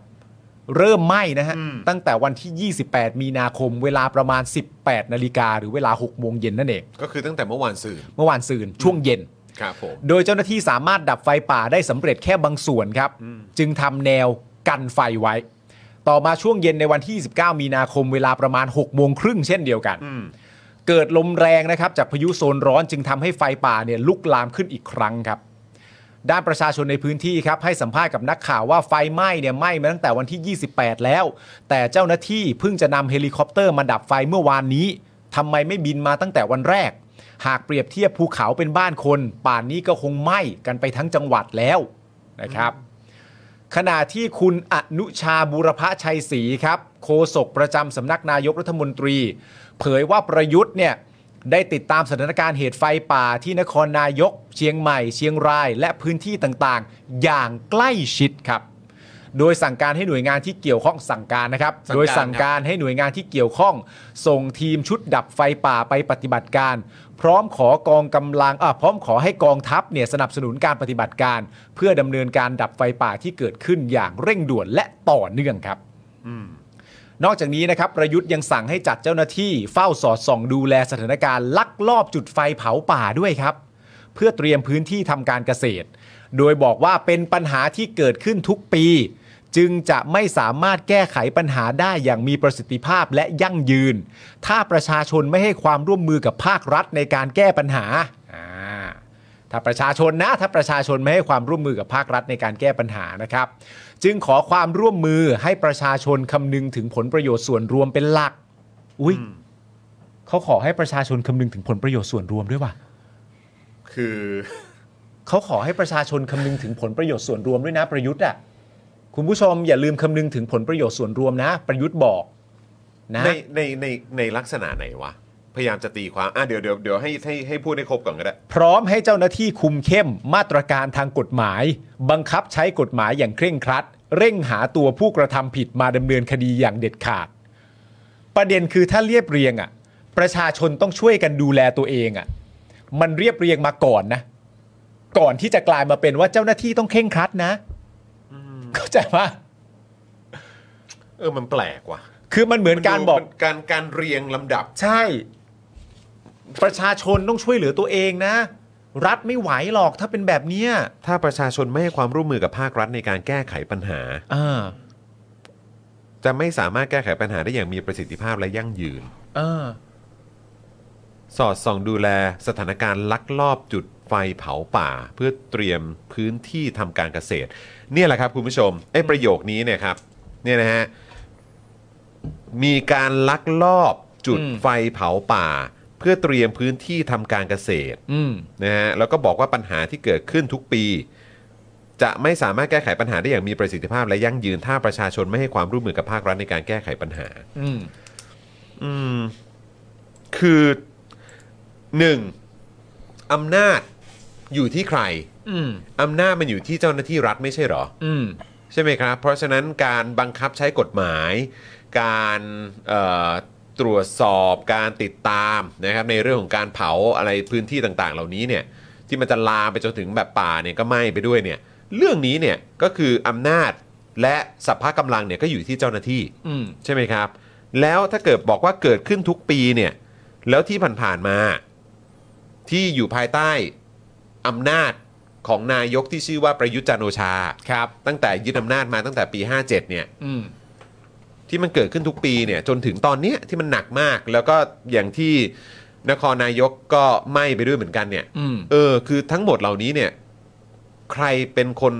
เขาเรียกว่าอะไรโอเวอร์ซีเหรอคือแบบว่าคือดูแบบ ดูภาพรวมลง เอ มา อ ทั้งหม ดู ด ดูภาพลุเออดูภาพรวมทั้งหมดอะ อืมคือคือมันเป็นอย่างนี้ครับ มันคือการที่ประยุทธ์บอกว่าพร้อมให้เจ้าหน้าที่ควบคุม เข้มมาตรการทางกฎหมาย บังคับใช้กฎหมายอย่างเคร่งครัด เร่งหาตัวผู้กระทำความผิดมาดำเนินคดีอย่างเด็ดขาด นี่ประเด็นที่หนึ่งแต่ถ้าย้อนกลับไปเนี่ย ประยุทธ์บอกว่า เพื่อสอดส่องดูแลสถานการณ์ลักลอบจุดไฟเผาป่าที่เตรียมพื้นที่ทำการเกษตร และก็บอกว่าปัญหานี้เกิดขึ้นทุกปี นั่นน่ะสิ ปัญหานี้ประยุทธ์บอกเกิดขึ้นทุกปี เออ แล้วประยุทธ์ก็บอกว่า พร้อมกับบอกให้เจ้าหน้าที่คุมเข้มมาตรการทางกฎหมาย บังคับใช้กฎหมายอย่างเคร่งครัด และปัญหานี้เกิดขึ้นทุกปี แปลยังไงวะเนี่ย แล้วอีกอย่างเนี่ยคือสิ่งที่มันควรจะต้องถูกหยิบยกขึ้นมาพูดด้วยครับ ก็คือว่าไอ้ที่มีประชาชนหรือว่าเกษตรกรเนี่ย อืม นะครับเขาเผาเพื่อเตรียมพื้นที่ในการทำการเกษตรเนี่ย อืม เขาทำการเกษตร เกี่ยวกับอะไร อืม ใช่ไหมฮะทำแบบปลูกปลูกอะไร อืม ใช่ไหมครับ สิ่งที่เราเคยจะได้ยินกันก็จะมีเรื่องอ้อย ข้าวโพด ข้าวโพด อืม ใช่ไหมครับ ซึ่งสิ่งต่างๆ เหล่าเนี้ย อืม ที่มันทำให้มีคนเผากันเยอะมากๆ เนี่ยนะครับ คือมันมันเกิดขึ้นเพราะอะไร อืม ใช่ไหมฮะ ซึ่งอันเนี้ยผมที่ที่ผมบอกคุณผู้ชมว่าคุณผู้ชมอยากให้ดูเจอข่าวตื้นพวกนี้จริงๆ เพราะว่ามันเกี่ยวข้องหลายฝ่ายมากๆ เกี่ยวข้องกับหลายฝ่ายมากๆ จริง ๆ แล้วมันมีมาตั้งแต่ปี 2500 แบบ 10 ด้วยซ้ำอ่ะ อืม คือเพราะคุณถ้าคุณผู้ชมติดตามดูพรุ่งนี้นะ คุณผู้ชมจะเห็นหมดเลยว่าโอ้โหมันเชื่อมโยงกับอะไรบ้างอะ อืม ใช่ไหมฮะ มันเกี่ยวข้องกับหนี้ อืม มันเกี่ยวข้องกับธนาคาร อืม นะฮะ เกี่ยวข้องกับเอ่อบริษัทที่เกี่ยวกับ เกษตรกรรม อืม เกี่ยวข้องกับรัฐบาล อืม ที่มีมาตั้งแต่ปี 2510 นะ อืม คือไม่ใช่เฉพาะรัฐบาลนี้นะ ไม่ใช่เฉพาะรัฐบาลนี้นะครับ อืม มีมาตลอดครับ แล้วก็เป็นเรื่องของแบบเอ่อเรื่องของผลประโยชน์ที่มันเกี่ยวพันกันน่ะ อืม ของชนชั้นนำอะ ครับ ก็ด้วยเหมือนกัน อืม นะครับ ซึ่งมันมันดูเป็นเรื่องที่ยาวนานแล้วก็ใหญ่มากจนอาจจะดูยากที่จะเข้าใจแต่เจาะข่าวตื้นเนี่ยอธิบายไว้แบบดีมากๆในวันพรุ่งนี้ อ่า อยากให้ดูกันจริง ๆ แปดโมง แล้วพอคุณผู้ชมดูจบอะคุณผู้ชมย้อนกลับมาดู Daily Topics ตรงท่อนนี้ก็ได้ที่คุณปาล์มเพิ่งอ่านไปเมื่อสักครู่เนี้ย อืม ที่ประยุทธ์บอกว่าตัวเองเนี่ยสั่งให้จัดเจ้าหน้าที่เฝ้าสอดส่องดูแลสถานการณ์การลักลอบจุดไฟเผาป่า เพื่อเตรียมพื้นที่ทำการเกษตร อืม โดยบอกว่าเป็นปัญหาที่เกิดขึ้นทุกปี ซึ่งจะไม่สามารถแก้ไขปัญหาได้อย่างมีประสิทธิภาพ และยั่งยืนถ้าประชาชนไม่ให้ถ้าประชาชนไม่ให้ความร่วมมือกับภาครัฐ ในการแก้ไขปัญหา จึงขอความร่วมมือประชาชนให้คำนึงถึงประโยชน์ส่วนรวมเป็นหลัก นะ พร้อมให้เจ้าหน้าที่คุมเข้มมาตรการทางกฎหมาย บังคับใช้กฎหมายอย่างเคร่งครัด เร่งหาตัวผู้กระทำผิดมาดำเนินคดีอย่างเด็ดขาด เออ คุณผู้ชมดูเจอข่าวตื้น พรุ่งนี้จบปุ๊บนะ คุณผู้ชมมาดูไอ้ wording ที่มันพูดเมื่อกี้นะ แล้วคุณผู้ชมลองคิดวิเคราะห์ดูว่า ประยุทธ์มึงพูดแบบนี้ออกมา ได้ยังไงวะ อืม ย้อนกลับไปตั้งแต่มึงเข้ามาอยู่ในอำนาจนะ เออ ยึดอำนาจมานะ แล้วก็มีอำนาจม .44 อะไรต่างๆนะครับ แล้วก็ดูแลในเรื่องของการเอ่อบริหารจัดการในฐานะฝ่ายบริหารใช่ไหม อืม แล้วก็เชื่อมโยงกับฝ่ายนิติบัญญัติในรัฐสภาด้วย คุณพูดแบบนี้ออกมาได้ยังไง อืม ที่ผ่านมาทำอะไร เนี่ยอยากให้ติดตามจริง ครับ ๆ นะครับ คุณผู้ชมจะสะอึกครับ ครับ จริง ๆ ครับ เดี๋ยวกลับมาดูกันคุณผู้ชม คือมันย้อนกลับไปแล้วอย่างที่บอกคือมันย้อนเพราะด้วยด้วยที่มา อืม ของตัวมันอะรวมถึงระยะเวลาที่มันอยู่มาแล้วเนี่ย ใช่ มันไม่มีประโยคไหนเลยที่มันพูดแล้วมันเมคเซนส์อย่างที่ ใช่ บอกไปในตอนแรก อืม คุมเข้มทางกฎหมาย ปฏิบัติอย่างเคร่งครัด อืม เรื่องแบบนี้เกิดขึ้นทุกปี อืม มึงอยู่มา 8 ปีแล้ว ใช่ไง มึงอยู่มาจะ10 ปีแล้ว อืม พอคำถามต่อไป อ้าวแล้วถ้าการบังคับใช้กฎหมายอะไรต่างๆนานามันก็ไปประทบกระทบเกษตรกร ไปกระทบกับคนอะไรต่างๆ นานาเหล่านั้น แล้วเขาก็ลำบาก แล้วถ้าเขาไม่เผาแล้วจะให้ทำยังไงนั่นนู่นนี่ ก็ย้อนกลับมากันเดิม ปัญหานี้ก็ต้องได้รับการแก้ไขครับ แล้วเวลาที่มึงอยู่ มันก็เวลาที่เรารู้กันอยู่แล้วอะฮะ อืม ก็ ก็อย่าพูดดีกว่า ครับผม พูดอะไรก็ตันฮะ ครับนะฮะอ่ะคุณผู้ชมงั้นก็เมื่อสักครู่นี้ตั้งแต่ต้นต้นข่าวนี้เนี่ยเราก็คุยกันเกี่ยวกับประเด็นของการเลือกตั้งด้วยใช่ไหม ใช่ นะครับก็เลยแค่มีความรู้สึกว่า งั้นไหนๆพูดถึงการเลือกตั้งแล้วนะครับไปจนถึงเรื่องของประยุทธ์จันทร์โอชาที่ปัจจุบันเป็นนายก อืม นะครับแล้วก็อีกไม่นานเราก็เอ่อจะต้องมาติดตามกันว่าแคนดิเดตนายกรัฐมนตรีคนไหนจากพรรคไหนนะครับจะได้ขึ้นมาดำรงตำแหน่งนายกรัฐมนตรีนะครับเอ่อในสมัยต่อไป ครับ นะครับก็เลยคิดว่างั้นเดี๋ยวเราเอ่อมาตรงที่ประเด็นของการเลือกตั้งต่อเลยละกันเนาะ ได้ เออนะครับซึ่งเอ่อก่อนที่จะไปประเด็นที่คุณชัยวุฒิเนี่ยเขาออกมาโวยนะครับเรื่องของโอ้ยอะไรเนี่ยนิดาโพลลุงป้อมนี่คือยังไงหายไปไหน ไหนนะครับนิดาโพก็ออกมาเคลียร์กันต่ออีกนะครับ ก่อนที่จะไปตรงนั้นนะครับ ก่อนที่จะไปเรื่องการโวยวายกันตรงจุดนี้เนี่ยนะครับนะฮะขอดูเอ่อเมื่อกี้ผมผมส่งโพสต์ใหม่เข้าไป ของทางข่าวสดเออเดี๋ยวเดี๋ยวเดี๋ยวเอ่ออาจารย์แบงค์ช่วยช่วยเอาขึ้นหน่อย เป็น Twitter ของทางข่าวสดนะครับนะก็มาอัปเดตนะครับในประเด็นของบัตรเลือกตั้งด้วย อ่า ความกังวลที่เอ่อประชาชนเขากังวลเรื่องของเออเรื่องของการเลือกตั้งนะครับ เรื่องของบัตรเลือกตั้งนั่นแหละ สื่อก็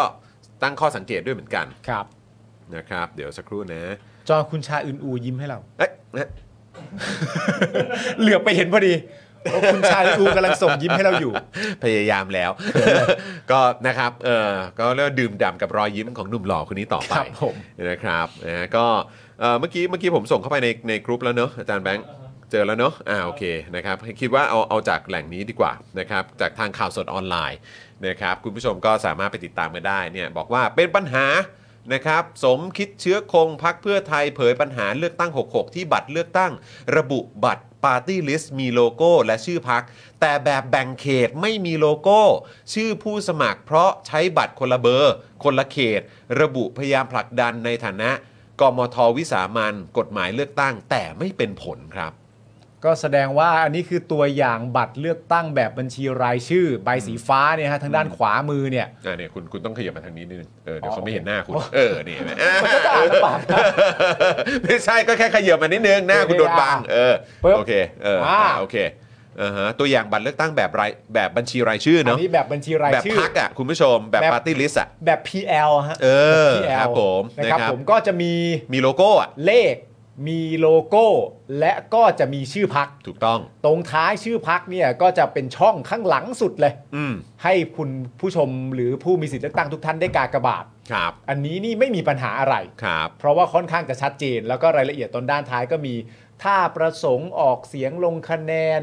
อะไรก็ว่ากันไป อ่า อันนี้นี่ไม่น่าจะมีอะไรสับสน ครับผม นะครับ ง่ายดาย ถูกต้องครับ แต่อีกอันหนึ่ง อีก คุณผู้ชม อันหนึ่งครับ ซ่อซ่อเขตเนี่ยนะฮะ โอ้ยแบบแบ่งเขตเลือกตั้งเนี่ยแหละครับผม แบบแบ่งเขตเลือกตั้งเนี่ยนะครับ ก็จะมี มาแต่เลขครับ สิ่งที่เขาเรียกกันว่า หมายเลขผู้สมัคร ครับ แล้วหลังจากหมายเลขผู้สมัครไม่มีอะไรอีกแล้วครับ นอกจากคุณผู้ชมกากบาทครับ ถูก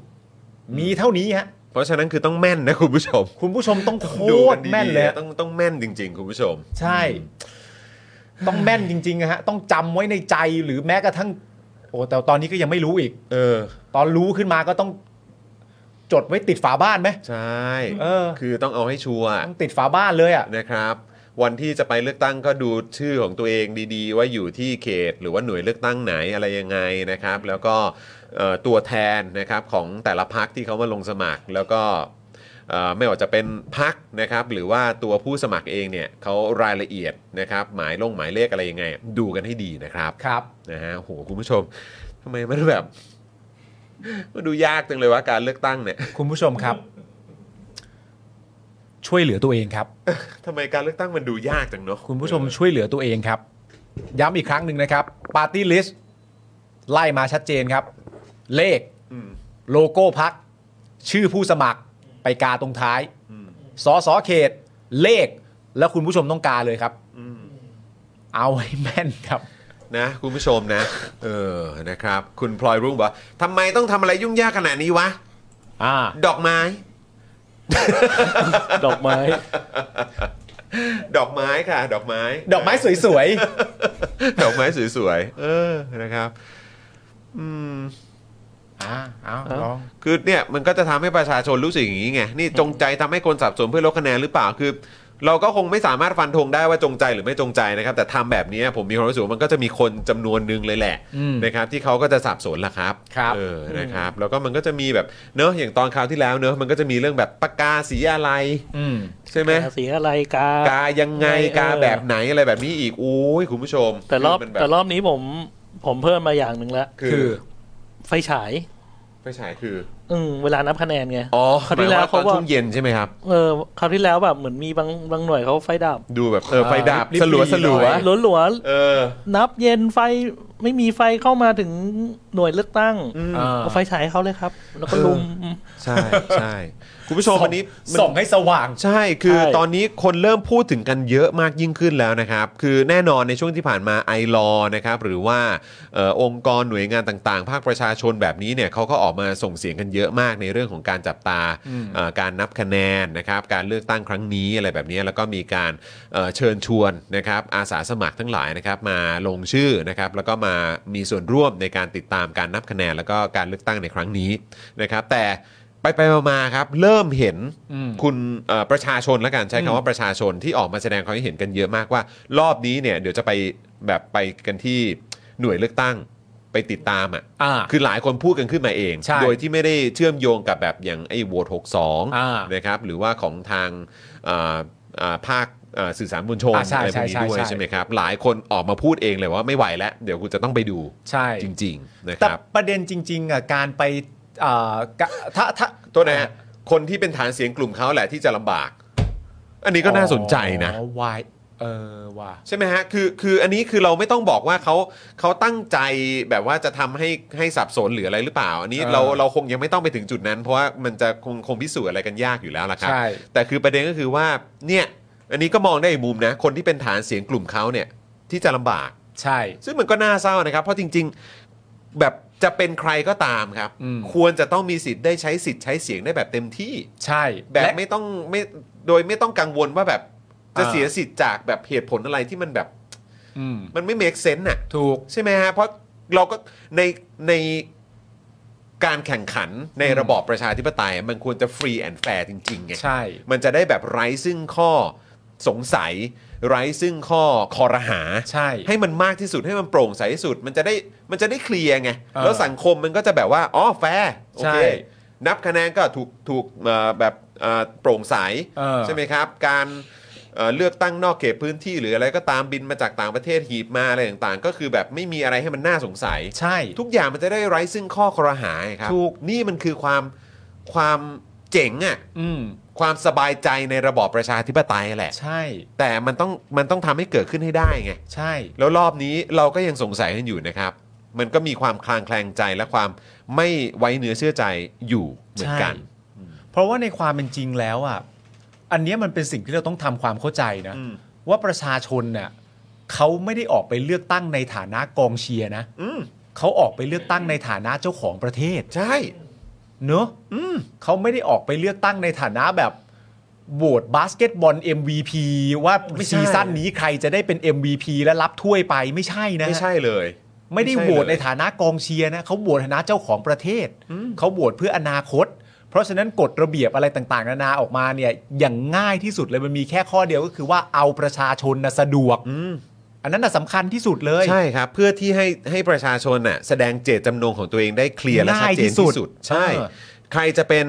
แฟนหรือว่าใครจะตั้งใจจะไปกาให้กับพักรวมไทยสร้างชาติ อืม ก็ควรจะต้องแบบเหมือนเหมือน พราวอะ เหมือนไม่ต้องงงอ่ะ เออ ไม่ต้องกังวลว่าตัวเองจะสับสนหรืองงอะไรหรือเปล่าอ่ะ อืม ใครจะไปกาให้กับพลังประชารัฐก็แบบก็จะได้ไปกาได้อย่างมั่นอกมั่นใจ แบบไม่ต้องแบบเอ้ยกูกูจะงงหรืออะไรเปล่าวะ เลขนี้และชื่อนี้และพักนี้สอสอเขตนี้ไงเล่า ใช่ เนี่ยเออใส่ ไป ไป กา เลย ให้ไทยพักดี ไปกา เออ ให้เพื่อไทยไปกาให้ก้าวไกล ไปกาให้ภูมิใจไทย เออ ไปกาให้ประชาธิปัตย์ เออ คือมันควรจะแบบทุกคนแบบอ้าวไปกากันเลย แล้วก็ไปวัดกันตอนนับคะแนนเนี่ยแหละครับ ใช่ แค่นั้นเลยครับ อืม เออ โอ้ นะครับ มันวุ่นเข้าไป อ่ะ งั้นเรามาดูกันหน่อยนะครับว่ามันเกิดดราม่าอะไรขึ้นบ้าง เมื่อกี้เปิดให้คุณผู้ชมดู เพราะว่าอันนี้มันก็เป็นข้อกังวลจริง ๆ นะครับ แล้วก็ ใช่ จะได้เตรียมตัวกัน แล้วก็จะได้ติดตามแล้วก็เอ่อเช็คหมายเลขอะไรต่างๆ รายละเอียดอะไรดีๆ ในวันที่จะไปเลือกตั้งกันนะครับ ครับผม ซึ่งอันนี้ก็น่าจะรวมถึงเลือกตั้งเอ่อเลือกตั้งล่วงหน้าด้วยแหละ ใช่ แล้วก็นอกราชอาณาจักรด้วยแหละ เพราะก็ใช้บัตรเหมือนกัน อืม นะครับ อ่ะโอเค คุณผู้ชมมากันที่ประเด็นของเอ่อนิดาโพล โต้ชัยวุฒิหน่อยดีก ว่า คือประเด็นนี้เนี่ยนะครับคุณผู้ชมครับคือนิด้าโพลครับ โต้ชัยวุฒิครับ ซึ่งก็ต้องชี้ให้ชัยวุฒิเห็นด้วยนะครับ ว่าไม่ได้ลืมใส่ชื่อประวิทย์ครับ ครับ แต่คนเนี่ยติดเรื่องสุขภาพ เผยเพื่อไทยและก็ก้าวไกลเนี่ยเป็นคู่แข่งสนามกทมครับ คุณสุวิชาเป้าอารีครับ ผู้อำนวยการศูนย์สำรวจความคิดเห็นนิด้าโพลครับ ให้สัมภาษณ์กับไทย PBS นะครับ ยืนยันว่าในการสำรวจความเห็นประชาชนชาวกรุงเทพ ที่อยากให้ใครเป็นนายกรัฐมนตรีล่าสุดนั้นเนี่ยนะครับ ได้ใส่ชื่อประวิทย์วงษ์สุวรรณแคนดิเดตนายกจากพรรคพลังประชารัฐในกระดาษที่ทำโพลด้วย หากประชาชนเลือกก็จะระบุให้ แต่ถ้าไม่เลือกก็จะไม่ระบุนะครับ ส่วนที่ชัยวุฒินะครับ ธนาคมานุสรณ์นะครับ รองหัวหน้าพักพลังประชารัฐ พูดถึงเรื่องลืมหรือไม่ได้จ่ายเงิน น่าจะเกิดจากความเครียดของชัยวุฒิ โอ้โห นี่ปูกันไปถึงเรื่องของแบบเขาเรียกอะไรนะสุขภาพจิตกันเลยเหรอเนี่ย ไม่แต่คือดูคำพูดดิ เออ คำพูดที่เท่าตามเนี้ยคำพูดที่คุณชัยวุฒิพูดคือแบบว่า พูดถึงเรื่องหรือลืมหรือไม่ได้จ่ายเงินนะ เออ คุณชัยวุฒิก็พูดอย่างนี้ซะแล้วอ่ะ ครับ มันก็เลยตอบว่าอันเนี้ยน่าจะเกิดจากความเครียดของคุณชัยวุฒิจนไอ้ความเครียดที่ว่าเนี่ยมันทำให้เกิดอคติ และมองว่าเป็นเรื่องธรรมดาที่คนที่ไม่ได้จะออกมาโวยวาย อุ้ย เออ เนี่ยแหละ ครับ เออโอ้สุดจริง เขาใช้คำว่าลืมจ่ายเงินเลยเหรอ เออ ฮะอ่ะถ้าตามข้อมูลนี้ใช่ฮะ ถ้าตามถ้าตามข้อมูลนี้นะ งั้น เออ ถ้าอย่างนั้นแปลว่าก่อนหน้านี้ ไม่รู้ดิเออไม่รู้จะตีความ ไม่ ยัง รู้ ไง หมายความว่าคือหรือว่าอาจจะไม่ พ พลอื่นๆอ่ะ คืออาจจะไม่ทราบหรือเปล่าว่าวิธีการทำโพลเนี่ยมันต้องยังไง เออ ใช่ไหมอ่ะเราเรามองกันแบบนี้ก็ได้นะ เออ า คือแบบว่าหรือว่าคุณชัยวุฒิไม่รู้ว่าเออวิธีการทำโพลมันไม่ได้เกี่ยวกับเรื่องการจ่ายเงินหรือการอะไรก็ตาม เออ ใช่ไหมมันคือเข้าใจอะไรผิดหรือเปล่า ไม่รู้สิ ไม่รู้สิ ก็ไม่รู้ไง ไม่รู้สิ เข้าใจไหมฮะ แต่ว่าพอคุณสุวิชาเขาออกมาบอกอย่างนี้เนี่ยเราก็แบบ เออ หนึ่งมาจากความเครียดหรือเปล่า หรือในความเป็น เออ จริงถ้าเอาตามนี้อ่ะคุณชัยวุฒิอยากพูดอะไรมากกว่านี้ไหมล่ะ อืม ก็ได้นะ แชร์ได้นะ ถ้าคุณชัยวุฒิมีอะไรอยากจะแชร์ถึงประเด็นเนี้ยเยอะๆเลยอ่ะก็ได้นะ คุณชัยวุฒิเราก็มันก็เราไม่ได้ติดอะไรแล้วก็เชื่อว่าประชาชนก็จะได้ประโยชน์อ่ะ ครับชาวเน็ตไหมชาวเน็ตไหม เออว่าคือว่าเป็นชาวเน็ตออกมาแจงเรื่องนี้ก็ได้นะ อืม แต่ว่าอย่างไรก็ดีอย่าไปคิดมากเลยครับ เพราะ ครั ถ้า บ ทางที่นิด้าโพลโดยคุณสุวิชาบอกมาเนี่ยทุกอย่างน่าจะเกิดความจากความเครียด เออ นะจากความเครียดของคุณ ครับ ชัยวุฒิ ผม นะครับผมจนทำให้เกิดอคติ อืม แล้วก็มองว่าเป็นเรื่องธรรมดาครับที่คนที่ไม่ได้ก็จะออกมาโวยวาย อืม ทั้งนี้ยอมรับว่าผลสำรวจความคิดเห็นมีส่วนในการชี้นำแต่ก็ไม่มากครับ อืม ส่วนที่ไม่มีชื่อประวิทย์ติดอันดับนั้นเนี่ยนะครับ คุณสุวิชาบอกว่าไม่ใช่เพราะคนไม่เชื่อถือไอเดีย ก้าวข้ามความขัดแย้ง เนื่องจากเท่าที่ได้พูดคุยกับหลายคนเนี่ยเขามองกันนะครับว่าประวิทย์เนี่ยคือนายกรัฐมนตรีปรองดองอย่างแท้จริง ที่สามารถเข้าได้กับทุกฝ่าย เป็นไปแน่เป็นได้แน่นอน และจะเป็นได้ดีด้วย แต่ทุกคนกังวลเพียงเรื่องเดียวคือเรื่องสุขภาพ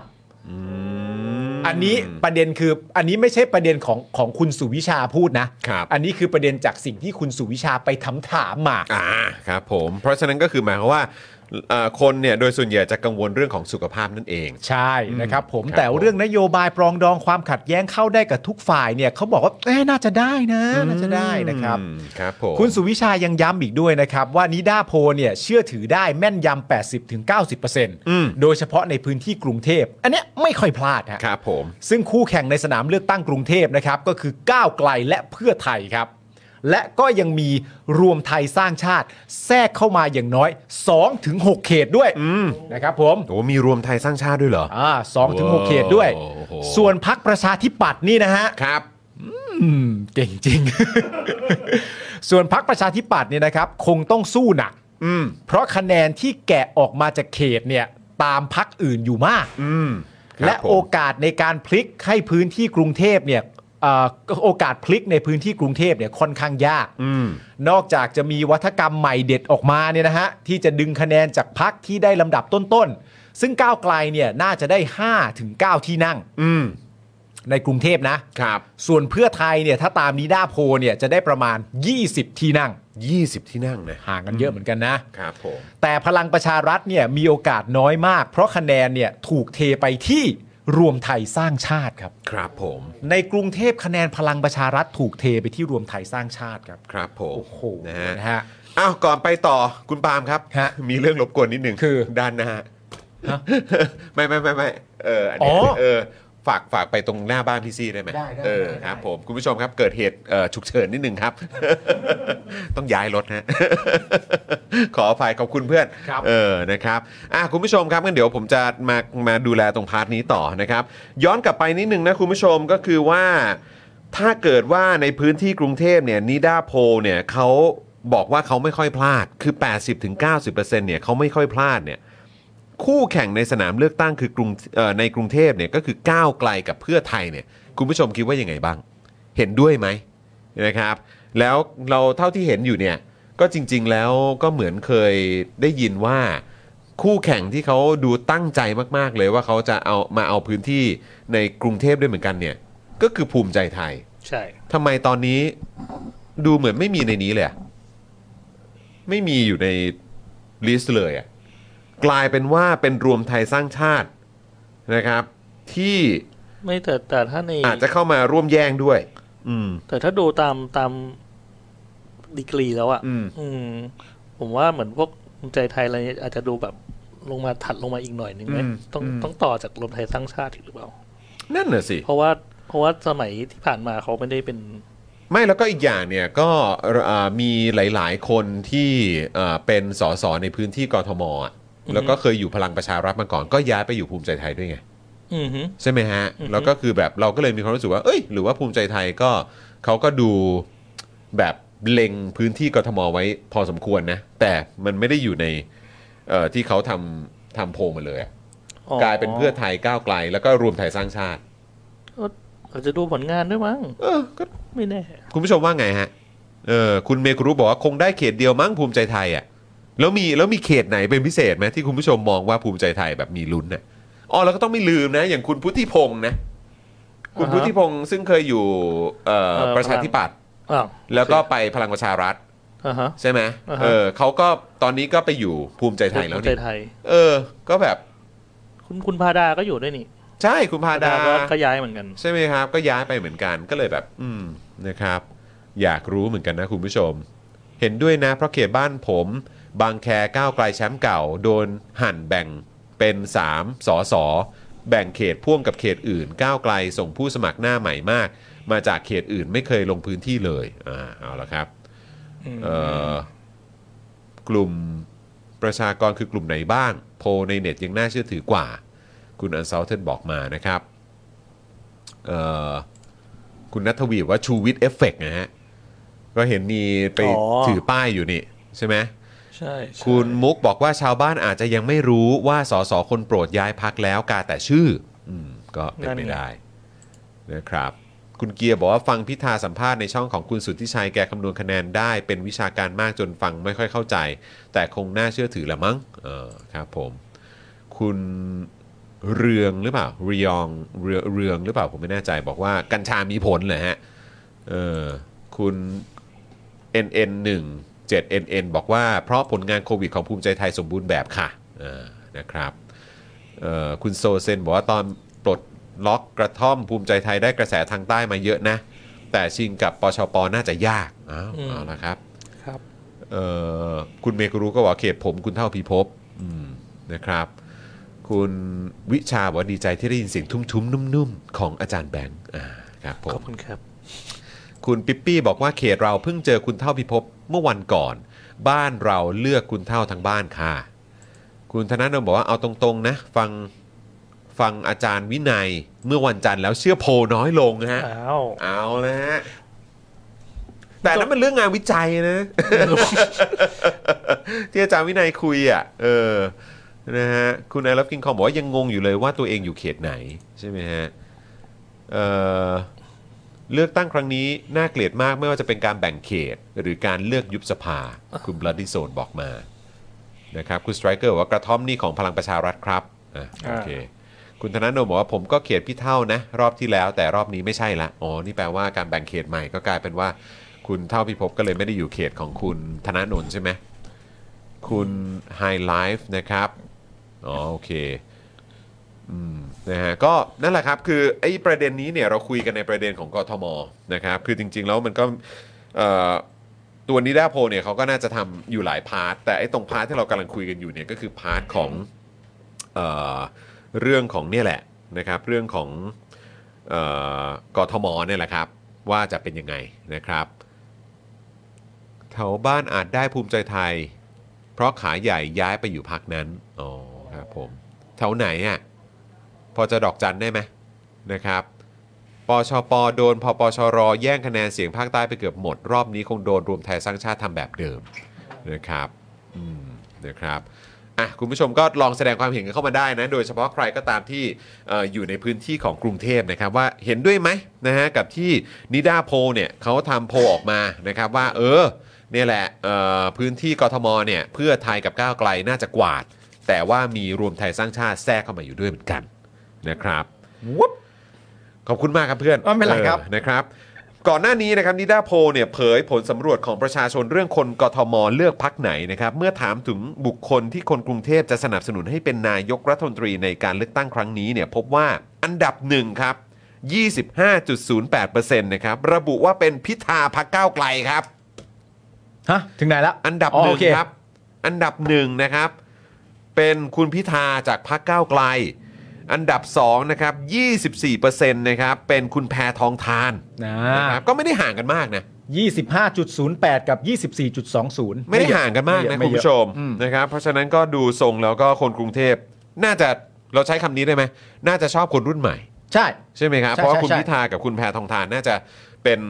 ตัวแทนของกลุ่มคนรุ่นใหม่ได้เลยแหละ ครับ นะครับ อันดับ3นะครับ18.24%เ เป็นประยุทธ์ครับอืมนะฮะรวมไทยสร้างชาติรวมไทยสร้างชาตินะครับ อันดับ 4 นะครับ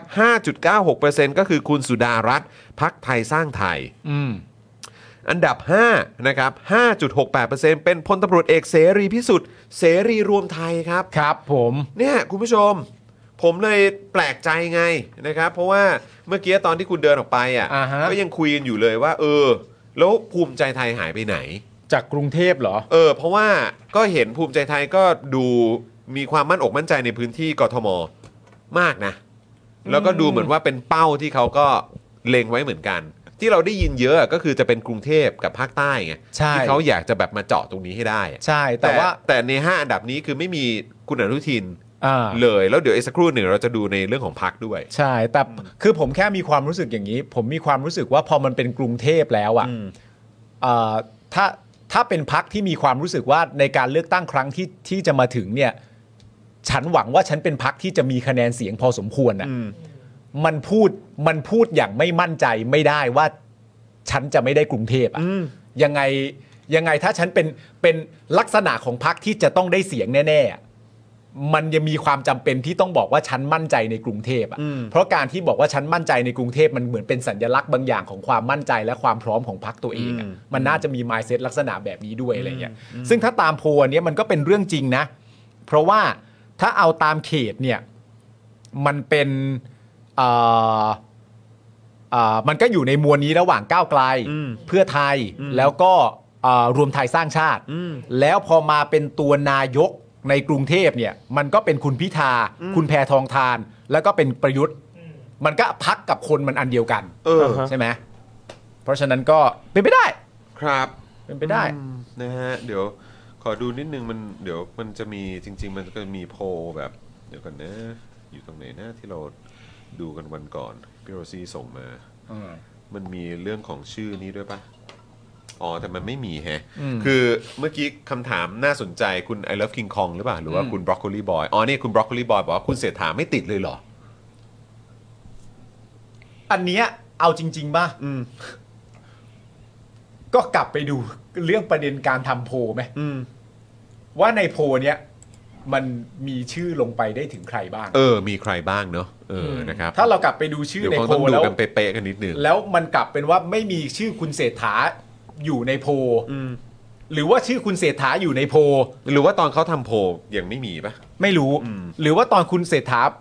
มีชื่ออยู่ในโพลแต่ว่าลักษณะการเลือกออกมาเหมือนกับที่คนไม่เลือกประวิทย์เพราะคนเกรงกลัวเรื่องสุขภาพอย่างนี้ป่ะ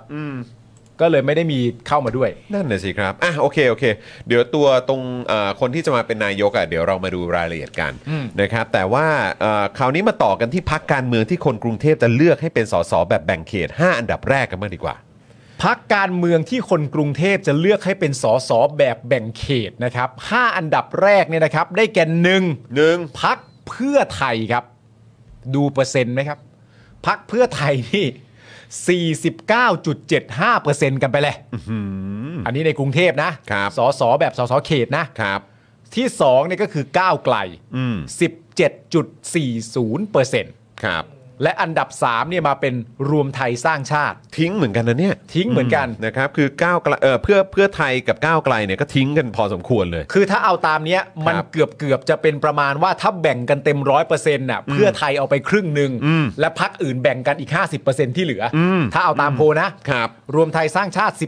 11.75%ประชาธิปัตย์5.40% ว้าว ไทยสร้างไทย 2.95 นั่นแปลว่าถ้าเป็นในแง่ของตัวสสเขตเนี่ยเอ่อพักประชาธิปัตย์นี่ก็ไม่ถึงขนาดสิ้นไร้ไม้ตอกนะ ครับ ยังมีอยู่บ้าง แต่ในแง่ของความเป็นนายกเนี่ยไม่ติดเลย ครับ นะครับ แต่ว่าในสสในพื้นที่ก็อาจจะมีคนในพื้นที่ที่คุ้นเคยกับการทำงานมา อาจจะเอาซะหน่อยนะครับไทยสร้างไทยนี่ 2.95%นะครับผมขณะที่พักการเมืองที่คนกรุงเทพจะเลือกให้เป็นสสแบบบัญชีรายชื่อครับ เมื่อสักครู่นี้เป็นเขตนะ ครับ อันนี้คือพักการเมืองที่คนกรุงเทพจะเลือกให้เป็นสสแบบบัญชีรายชื่อ 5 อันดับแรกอันดับหนึ่งเพื่อไทยมาอีกแล้ว มาด้วยคะแนนที่สูงกว่าตอนสสเขตอีกนะฮะ เพื่อไทยนี่ 49.85% ครับ ก้าวไกลนี่ อืม 17.15%รวมไทยสร้างชาติ 12.15%ประชาธิปัตย์ 4.95%และอันดับ 5 คือเสรีรวมไทย 2.85% นี่ผมมาดูคือมันเป็นเอ่อโพลที่เขามีการทำสำรวจในช่วงเดือนมีนาคมเนี่ย อ่า ที่คิดว่าคืออันที่เราอ้างอิงอันนี้แหละครับนะฮะก็คืออันนี้แหละนะครับก็คือลิสต์รายชื่อที่เขามีใส่เอาไว้เนี่ย อืม ที่ที่ขึ้นอยู่ในตารางเนี่ยนะครับ ครับ ก็มีเอ่อเท่าที่เห็นอยู่ตอนเนี้ยคือมันมีอยู่ทั้งหมด 10 10 10เอ่อ10 อันดับด้วยกัน อ่า อันดับหนึ่งคือคุณแพทองทาน อืม อันดับ 2 คุณพิธา อันดับ 3พลเอกประยุทธ์ อันดับ 4 ยังหาคนที่เหมาะไม่ได้ อันดับ 5 คุณหญิงสุดารัตน์อันดับ 6พลตำรวจเอกเสรีพิสุทธิ์อันดับ 7 จุรินทร์อันดับ 8 ชลนานนายแพทย์ชลนาน อันดับ 9 อนุทิน อันดับ 10เอ่อคุณกรณ์จติกาวนิชนะครับแล้วก็อันดับ 11 คือไม่ตอบไม่สนใจแล้วก็อื่นๆ นะครับ อ๋อ ก็ดูเหมือนว่าจะไม่ได้มีชื่อ ผมไม่แน่ใจว่ามีชื่อคุณเสถาอยู่ในนี้หรือเปล่าแต่ว่าตามในลิสต์นี้เนี่ยก็คือไม่มีนะ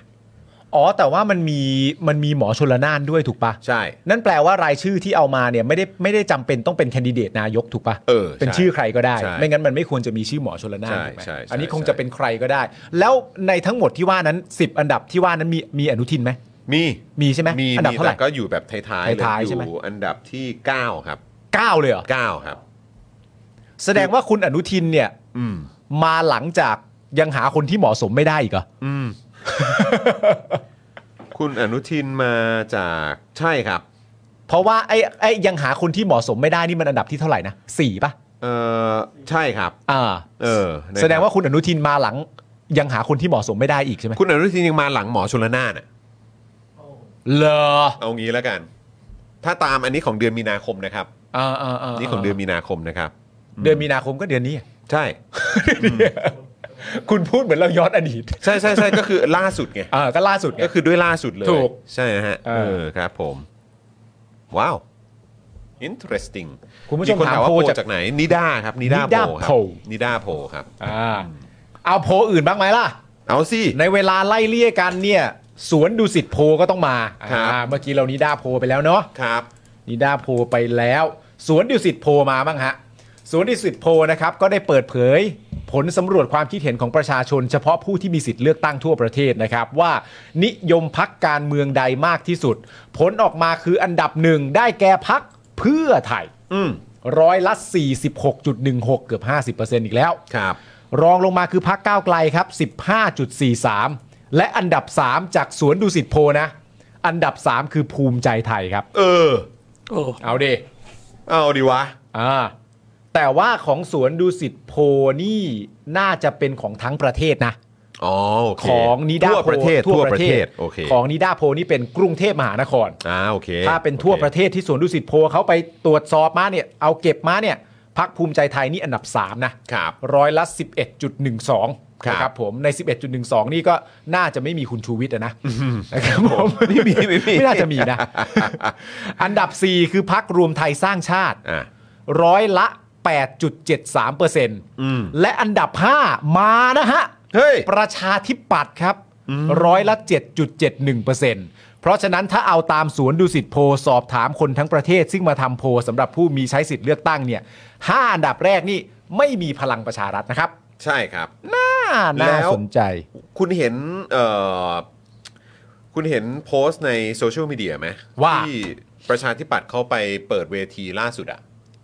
อ่าฮะ แล้วเหมือนมีคุณอภิสิทธิ์ไปร่วมด้วยอะ อ๋อใช่เห็นแล้ว เออ เออ แล้วแบบว่า แล้วที่ผมตกใจนิดนึง เออ แอบงงนิดนึงก็คือว่าคุณจุรินทร์ไม่ได้ไป อ๋อ เขาบอกว่าคือไปกันเกือบหมดเลย เออ เบ้งเบ้งๆอ่ะทั้ง เออ พักกับไปกันหมดเลย เออ แล้วก็พี่มาร์กนี่ก็อยู่ตรงกลางเลยก็อื้อหือแบบว่าโอ้โหถูกห้อมล้อม แต่ผมยัง ที่น่าแปลกคือ เออ ไม่มีคุณจุรินทร์ครับ อ๋อเหรอ แต่คือผมอันนี้ผมยังไม่ได้เข้าไปอ่านนะ ผมเห็นแค่พาดหัวข่าว แต่เขาบอกว่าอยู่ด้วยอยู่ด้วยแค่ใจไม่ใช่เหรอ อยู่ด้วยแค่ใจอ๋อ เหมือนเหมือน ก็ ตัวไม่อยู่แต่ คุณ เออใจอยู่ อ๋อคุณคุณจุรินทร์ใช่ไหม คุณอภิสิทธิ์ อ๋อคุณอภิสิทธิ์คือ เออ ก็ก็คงไม่ได้อยู่กับพัก ถึงแม้ว่าเขาจะไม่ได้ ไม่ได้ร่วมด้วย รายชื่ออะไรต่างๆนานา อ่า แต่ว่าใจเขาประชาธิปัตย์เสมอ อ๋อ อ โอเค เพราะฉะนั้นก็อาจจะมาในแง่ของไม่แน่ใจนะ อาจคจะรับ มาในแง่ของผู้ช่วยหาเสียง อ่า แต่ว่าก็เป็นผู้ช่วยหาเสียงที่เอ่อก็เหมือนเป็นสัญลักษณ์พอสมควรน่ะ อ่าอ่าอ่า ก็ต้องอยู่เด่นๆหน่อยคุณจะเอาสัญลักษณ์ไปไว้ขวาสุดมันก็ไม่ได้ไง เนอะ ใช่ไหม เออ ก็ต้อง มันก็ต้องหล่อนหลอก ครับผมมีคนแซวว่าเออคุณจุรินทร์คือติดภารกิจหรือว่าไปขี่ม้าอยู่ เอ้ยม้าขาวมันวิ่งเร็วม้าขาวมันวิ่งเร็วแป๊บเดียวมันก็ถึงแล้ว ถ้าม้าขาวมันวิ่งช้ามันจะมาช่วยนางเอกไม่ทันนะมันต้องวิ่งเร็วขี่ม้าขาว ไม่เขาเป็นม้ามืดหรือเปล่าเลยมอง มา ไม่ อ๋อเห็น เป็นม้ามืดแหละโอ้ยแต่ม้าที่เขาขี่ใน MV นี่มันสว่างมาก มันสว่างวาบมากเลย ม้าขาววับเลย กูนึกว่าแกน ดับ Shadow Facts Shadow Facts กูนึกว่าแกนดับ ครับผม เอ้ยไอ้ เออ มาร์กในในสามก๊กชื่ออะไรนะ ม้าเซ็กเทา เซ็กเทานี่สี อ๋ออ อะไร ไม่รู้ ไม่รู้ สีแดงมั้ย ไม่ใช่ม้าสีหมอก อันนั้นม้าเซ็กแดงหรือเปล่าตัวสีแดง ไม่ใช่ เซ็กเทานี่ถ้าผมจำไม่ผิดนี่มันแปลว่ากระต่ายนะ อ๋อเหรอฮะ เออ อ๋อเหรอฮะ ถ้าจำไม่ผิดนะ โอ้โห มัน คุณอ่านจบไปกี่รอบแล้ว หนึ่ง สาม รอบ อ๋อหนึ่งนะโอเค ครบได้ เออยังครบได้อยู่ยังครบได้อ ยังคร ยู่ บได้ เออ ครบคได้รับผมคุณเวจเจบอกว่าเอ้ยม้าเต็งเปล่า ไม่ใช่ไม่ใช่แล้ว ม้าม้าเต็งนี่คือแบบว่าทำให้เรานึกย้อนเลยนะครับ เออ เออนึกย้อนถึงเหตุการณ์ที่เคยเกิดขึ้นในบ้านนี้นะฮะ ถูกต้องครับ ใน อ๋อ ในประเทศนี้นะครับ เอาอันนั้น แดงอาจจะเป็น นะฮะอ๋ออา อาจจะเป็น แดง สาเหตุด้วยหรือเปล่า เออ เพราะว่าผลงานไม่เข้าตาอะไรอ โอ้ ย่างงี้ ครับผ อ๋ ม อเหรอ เอออ๋อบอ คุณ แดง Broccoli แดง Boy เพลิงเหรอเออ อ๋อแดงเหรอ่ะแดงเพลิงเหรอ่ะ อ่า แดงชาติใช่ไหมเขาเรียกเขาทำแดงชา ค ติ รับ ใช่ไห ผม ม คุณบอกเขารีบอกบอกว่าไม่ใช่แค่ใจนะ กรีดเลือดออกมานี่สีฟ้าเลย โอ้โหครับผม ผมกรีดเลือดออกมานี่นึกว่าเชียร์แมนซีนะ โอ้โห นึกว่าต้องไม่ใช่นิวคาสเซิลเหรอ ก็เชียร์นิวคาสเซิลเออครับผม กรีดเลือดออกมานี่สาริกาบินเลยนะ โอ้ยแต่ช่วงนี้คุณอภิสิทธิ์ก็น่าจะแฮปปี้ไหม โอ้ย เพราะเหมือนนิวคาสเซิลกลับมาแล้ว ตื่น ตื่น กลับมาแล้ว ตื่นเลย นะเออตื่นเลยตื่นเย กลับมาแล้วนะเออ จูริน ผมว่าม้าขาวไม่ได้เร็วครับ ตัวตัวร้ายลีลาเยอะเลยนะเออด อ๋ ร อ สติลบอกมา ครับผม มีม้าขาวในสามก๊กชื่อ อะไรนะ เด็กเด็กเล่าอะฮะเล่าปีขี่อ๋อครับผมเต็กเล่าเต็กเล่า เซ็กแปลว่าแดง อ๋อ เทาแปลว่ากระต่าย กระต่ายแดงเหรอ แสดงว่าเจ้าเซ็กเทานี่ก็คือม้าที่มีชื่อว่าเจ้ากระต่ายแดงนั่นเอง เออทำไมถึงตั้งว่าเจ้ากระต่ายแดงนะ อาจจะแบบ ชอบกระโดดเหรอก ระโดดโลดโผน หรือว่าชอบกินแครอท ในเรื่องมันไม่ได้เขียนบอกด้วย มันไม่มีจังหวะที่แบบลิปโป้เดินจูงมาแล้วแบบแครอทไหมมันก็ไม่มีซะด้วย คุณเบียร์ ทำไม มา ไม่ถูกเลย มามาแรงสาบ อะไร คุณ คุณ เบี เบียยร์ ร์ ไม่ใช่ โอ้ เขาพูด อะไร ถึง เนี่ย ม้าใน MV นั่นน่ะตัวขาวมันจะมา โอ้ เป็นแมลงสาบได้ยังไงอะ ส่วนคุณเมย์ก็รู้ม้าเหล็กหรือเปล่าครับ โร้องคำรามอยู่ โอ้โห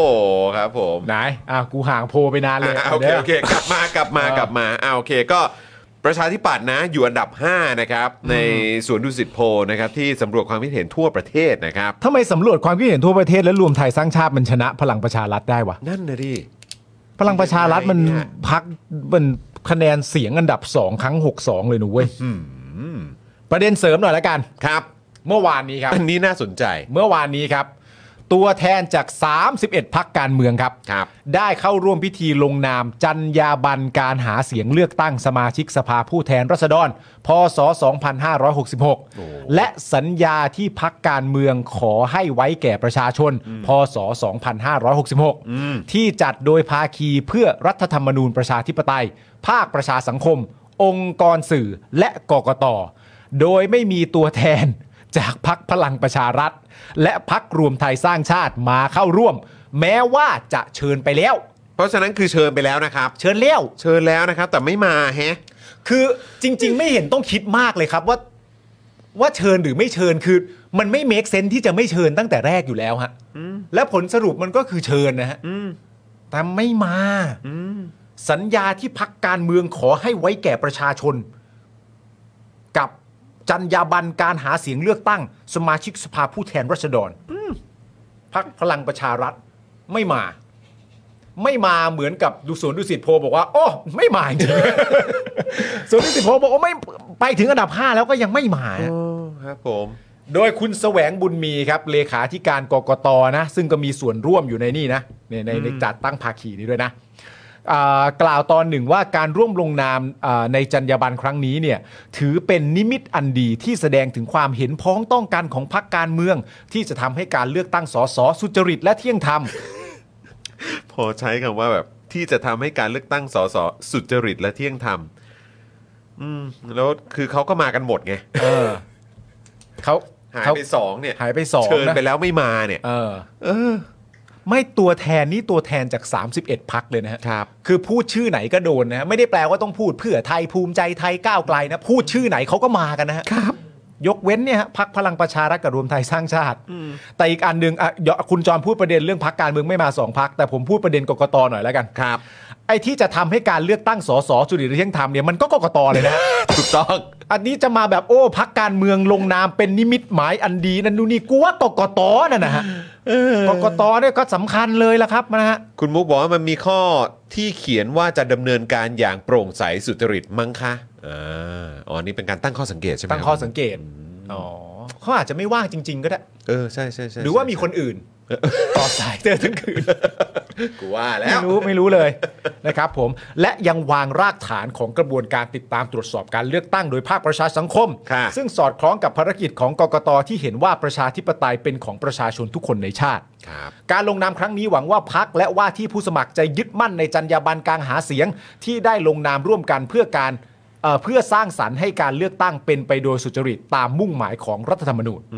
สำหรับเนื้อหาของจรรยาบรรณที่ลงนามกันนั้นเนี่ยนะครับมีใจความโดยสรุปเลยนะ อันนี้สรุปเลยนะคุณผู้ชม ครับ เพื่อให้การเลือกตั้งสสเป็นไปโดยสุจริตและเที่ยงธรรม โดยกกตต้องปฏิบัติต่อทุกพักและผู้สมัครรับเลือกตั้งทุกคนอย่างเท่าเทียม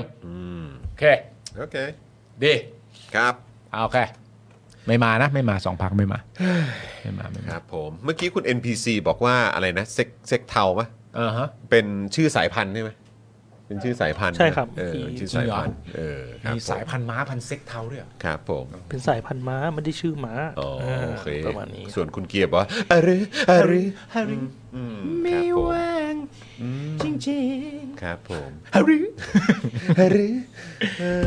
โอเค จากโพลนี้ ก็ต้องยอมรับนะฮะ ว่าเพื่อไทยนี่จะกินเกือบ 50%ตลอดเลยนะฮะ ร้อนแรงเหลือเกิน แลนสไลด์ตุ้มตามไหม คุณว่าคืออย่างในสหรัฐอเมริกาอย่างเงี้ย อืม เวลาพูดถึงเรื่องโพลเนี่ย เออ เอออย่างแม้กระทั่งเราคุยกับพี่โอ๊ตเองเนี่ย อืม ก็คือพี่โอ๊ตก็บอกว่าเออแบบโพลมันก็ค่อนข้างมีความน่าเชื่อถือมากๆอะ ถูก ใช่ไหมฮะ อืม เออ ซึ่งแบบบางทีมันก็แบบเหมือน ถ้าโพลว่าใหม่ก็คือแบบก็ค่อนข้างค่อนข้างไปทางนั้นแล้วแหละ ใช่ ใช่ไหมครับ อืม เออ แล้วก็โดยเฉพาะแบบหลังหลังแบบปิด เออเขาเรียกว่าอะไรในช่วงของวันเลือกตั้งเลยอะ่ะ มันก็คือแบบแทบจะสามารถตรวจกันได้ตรวจสอบกันได้เลย เหมือนแบบอย่างที่ที่เราเคยนำเสนอกันวันก่อนเรื่องของเออของทาง Fox News อะ เออ ที่ว่าคือเขามีวิเขามีวิธี เทคโนโลยี การเทคโนโลยีอะไรต่างๆ ที่เขาลงเงินไปหลายสิบล้านดอลลาร์ในการ เออ ทำระบบนี้ออกมาแล้วมันก็ค่อนข้างแม่นนะ เพื่อจะทำให้โพลกูนี่โคตรจะแม่น แม่นมากอ่ะ เออ เออ ก็เลยแบบบางทีก็ย้อนกลับมาโพลบ้านเราเหมือนกันนะฮะ เออ ว่าเออแบบมันสามารถชี้ชัดได้ขนาดไหน เพราะบางทีอ่ะพอสังเกตดูแล้วอ่ะพอมันมีโพลออกมาตอกย้ำหลาย ๆ โพลอ่ะแล้วมันไปในทิศทางที่ค่อนข้างใกล้เคียงกันเนี่ย เอออ ย่างเมื่อกี้เราดูของแบบของทางนิดาโพล อืม กับศูนย์ดุสิตโพลเนี่ยอ่ะ อืม โอเคมันก็มีประเด็นว่าในกรุงเทพหรือว่าเออแบบทั่วประเทศอะไรเงี้ย เออ แต่คือผมแค่มีความรู้สึกนะ คุณผู้ชมรู้สึกหรือเปล่า อืม คุณรู้สึกไหมเอ่ออาจารย์แบงค์รู้สึกไหม อืม เอ่อลองแสดงความเห็นกันเข้ามาได้นะครับ ว่าเหมือนแบบพอเราเห็นว่ามันมีการตอกย้ำตัวเลขที่มันไปในทิศทางเดียวกัน ที่ค่อนข้างแบบค่อนข้างชัดมากๆอ่ะ อืม จะเห็นท่าทีของพรรคต่างๆ เหล่านั้นน่ะ อืม มีความชัดเจนมากยิ่งขึ้นพอสมควรนะ อืม อย่างเพื่อไทยอย่างเงี้ย ถูกถูกถูกถูกใช่ ใช่ไหมเวลาถามไปถึงว่าเออแบบในประเด็นของการเอ่อมีพักไหนร่วมรัฐบาลหรืออะไรเงี้ยมั่งเวลาเราได้ยินแบบการให้สัมภาษณ์หรืออะไรก็ตาม หรือการตอบคาถาม อืม ที่ถูกถามเนี่ย ก็เฮ้ยมีความชัดเจนมากยิ่งขึ้นว่ะ ใช่ เพราะโพลทำหน้าที่ได้สองอย่างหนึ่งก็คือโพลทำหน้าที่สร้างความมั่นใจสองก็คือพานโพลทำหน้าที่ให้ตกใจ เออ ทำได้สองอย่าง ครับ แต่ว่าถ้าจะยกตัวอย่างของโพลอะที่ถูกต้องและชัดเจนมาก ๆ ครั้งหนึ่งอะ ครับ ก็คือโพลเลือกตั้งผู้ว่า อืม อันนั้นนะชัด โอ้ มาก โห เลย โคตรชัดเลย ชัดชนะทะลุทะลวงทุกโพล แล้วมัน ทุก ขาด อัทุก ด้วย แมตช์แล้วมันขาด ผมจำไม่ได้ ตอนที่โดนัลด์ทรัมป์ได้เป็นประธานาได้เป็นประธานาธิบดีอะในปีนั้นนะมันโพลไม่ตรงปะ ปีนั้นเหรอ ผมไม่แน่ใจว่ะ ไม่กล้าฟันธง โอเคโอเค เออ ต้องขอเช็คก่อน เอออ อืม แต่รู้สึกเหมือนประมาณว่าปีนั้นโพลมันก็ไม่ใช่ทรัมป์แต่มันก็มาจบเป็นทรัมป์ได้แล้วแม้กระทั่งในวันเลือกตั้งนับคะแนนเข้ามาตอนแรก ๆ ก็ยังคงมีการวิเคราะห์ว่าทรัมป์ไม่ได้ชั ก็ วร์ๆ ป๊อป อยู่ ปูล่าโหวต อ่าใช่ จริงๆฮิลลารีก็มา ใช่ ไง ใช่ใช่ ไหมล่ะ ใช่ใช่ เออใช่ไหมครับนะฮะก็คะแนนนางก็เยอะ อืม นะครับแต่ว่าถ้าดูในเรื่องของการแบบเอ่อเลือกของในแต่ละรัฐแล้วเนี่ยเออท้ายที่สุดทรัมป์ก็ชนะไป ใช่ นะครับ แล้วมันแล้วแต่ที่ไม่เหมือนกันด้วยนะคือตอนตอนนี้ผมไม่แน่ใจ คุณผู้ชมเวลาคุณผู้ชมเอ่อเอ่อดูโพลอะครับในช่วงเวลาเกี่ยวกับการเลือกตั้งหรืออะไรต่างๆนานาเนี่ย คุณผู้ชมให้คุณค่าไปในทางโพลไหนกันบ้างอะ อืม เพราะว่าแต่ละเอ่อแต่ละเรื่องอะมันมีโพลที่มีความแม่นยำและมีความน่าเชื่อถืออะ อืม ที่แตกต่างกันนะ อืม อย่างปีล่าสุดอะของบาสเกตบอล NBA อะ อืม ถ้าคุณผู้ชมรู้ในแง่ของการบาสเกตบอลก็คือว่าในทุกๆ ปีอ่ะมันจะมีการดราฟผู้เล่น จากมหาวิทยาลัย อืม หรือจากต่างประเทศ อืม หรือจากลีกอื่นที่ไม่ใช่ NBA ก็ได้ เออเออเออ มาเข้าสู่ NBA ทุกปีอยู่แล้ว อืม แล้วทีเนี้ยไอการดราฟครั้งล่าสุดเนี่ยมันก็มีผู้เล่นคนหนึ่งอะที่ในความเป็นจริงแล้วเขาเป็นเต็งที่จะถูกดราฟเข้าสู่ NBA อะเป็นอันดับที่ 3 อืม ไม่ใช่ 1 กับ 2 นะ อืม แล้วตั้งแต่ประมาณสักสองสามเดือนพอเข้าใกล้เรื่อยๆอ่ะไอ้คนคนเนี้ยก็อยู่ที่อันดับ 3 มาตลอด คือดราฟมันคงที่และ 1 ค่อนข้างชัดเจนและทุกโพลบอกตรงกันว่าเป็นคนนี้ 2 ค่อนข้างชัดเจนและทุกคนบอกตรงกันว่าเป็นคนนี้ และทุกโพลก็แทบจะบอกว่าไอ้คนที่3ามมาคือคนนี้ อืม อยู่ดีๆ ก่อนวันดราฟจะเกิดขึ้นเว้ยเว็บพนันของลาสเวกัส อืม เปลี่ยนบอกว่าคนคนเนี้ยจะขึ้นที่หนึ่ง เบอร์สามเนี่ยจะ เบอ ขึ้น ร์ หนึ่ง สามเนี่ย แท จะขึ้นที่หนึ่ง โว้ว และขัดกับทุกโพลที่มีเลยนะ อืม แล้วบอกเบอร์ 3 จะขึ้นที่ 1 แล้วทุกคนก็แสดงความไม่เห็นด้วย เพราะทุกโพลอ่ะมันยังเป็นอันเดิมอยู่ไม่ว่าจะเป็นแบบ draft.net draft room มันก็จะมีเว็บไซต์หลัก ๆ ประมาณ 10 อะไรอย่างเงี้ยไอ้เว็บพนันเนี่ยซึ่งทำโพลด้วยอ่ะบอกว่าคนคนนี้จะขึ้นที่ อืม 1 หลายๆ คนไม่เชื่อ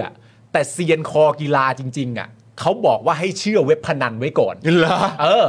เซียนคอกีฬาเขาบอกให้เชื่อเว็บพนันไว้ก่อน เพราะเว็บพนันน่ะดันแม่นกว่าเว็บอื่น ไม่รู้เป็นเพราะอะไร และสุดท้ายพอดับจริง ๆ ไอ้เว็บพนันถูกอยู่อันเดียว ว้าว ไอ้คนนี้ขึ้นที่หนึ่งจริง เหรอ ๆ และหลังจากนั้นไปกลายเป็นว่าอะไรที่เรียงต่อมาทุกทีมแม่งวุ่นวายไปหมด เออ เพราะคนที่ 3 ดันขึ้นที่ 1 พอคนที่ 3 ขึ้นที่ 1 เสร็จเรียบร้อยปุ๊บไอ้คนที่จะเลือกที่ 1 ก็เกิดข้อสงสัยว่าที่ 1 เป็นอะไรนักบาสคนนี้เข่าเจ็บหรือเปล่า เออ ทำไม มันเกิด ไอ้คนนี้ อะไรขึ้ ถึ น งไม่เลือกก็วุ่นวายกันไปใหญ่สรุปไอ้เว็บพนันหน้าชื่นตาบานยิ้มอยู่คนเดียวเงินก็เข้า ว้าว สบายอยู่คนเดียวโอ้โหแล้วแต่แล้วแต่ ว้าว แล้วแต่ นะครับคุณเวจเจบอกว่าเว็บพนันโพลใช่ไหมฮะเออครับผม นะฮะเอ่อคุณนิด้าโพลตอนนี้พอบอกแนวโน้มจำนวนสสบัญชีรายชื่อได้ แต่แบบแบ่งเขตยังอธิบายไม่ได้ใช่ไหมฮะเออคุณเฟเซอร์บอกว่าผมไม่ให้สักโพลอ่ะถ้าในประเทศไทยอ่ะเออนะครับ คุณภูภูมินินบอกว่าซูเปอร์โพลเลยครับสำหรับผมยืนหนึ่งเรื่องความเป็นกลาง กลางตู่แล้วฮะกลางใจตู่ฮะเออครับ เอ ผม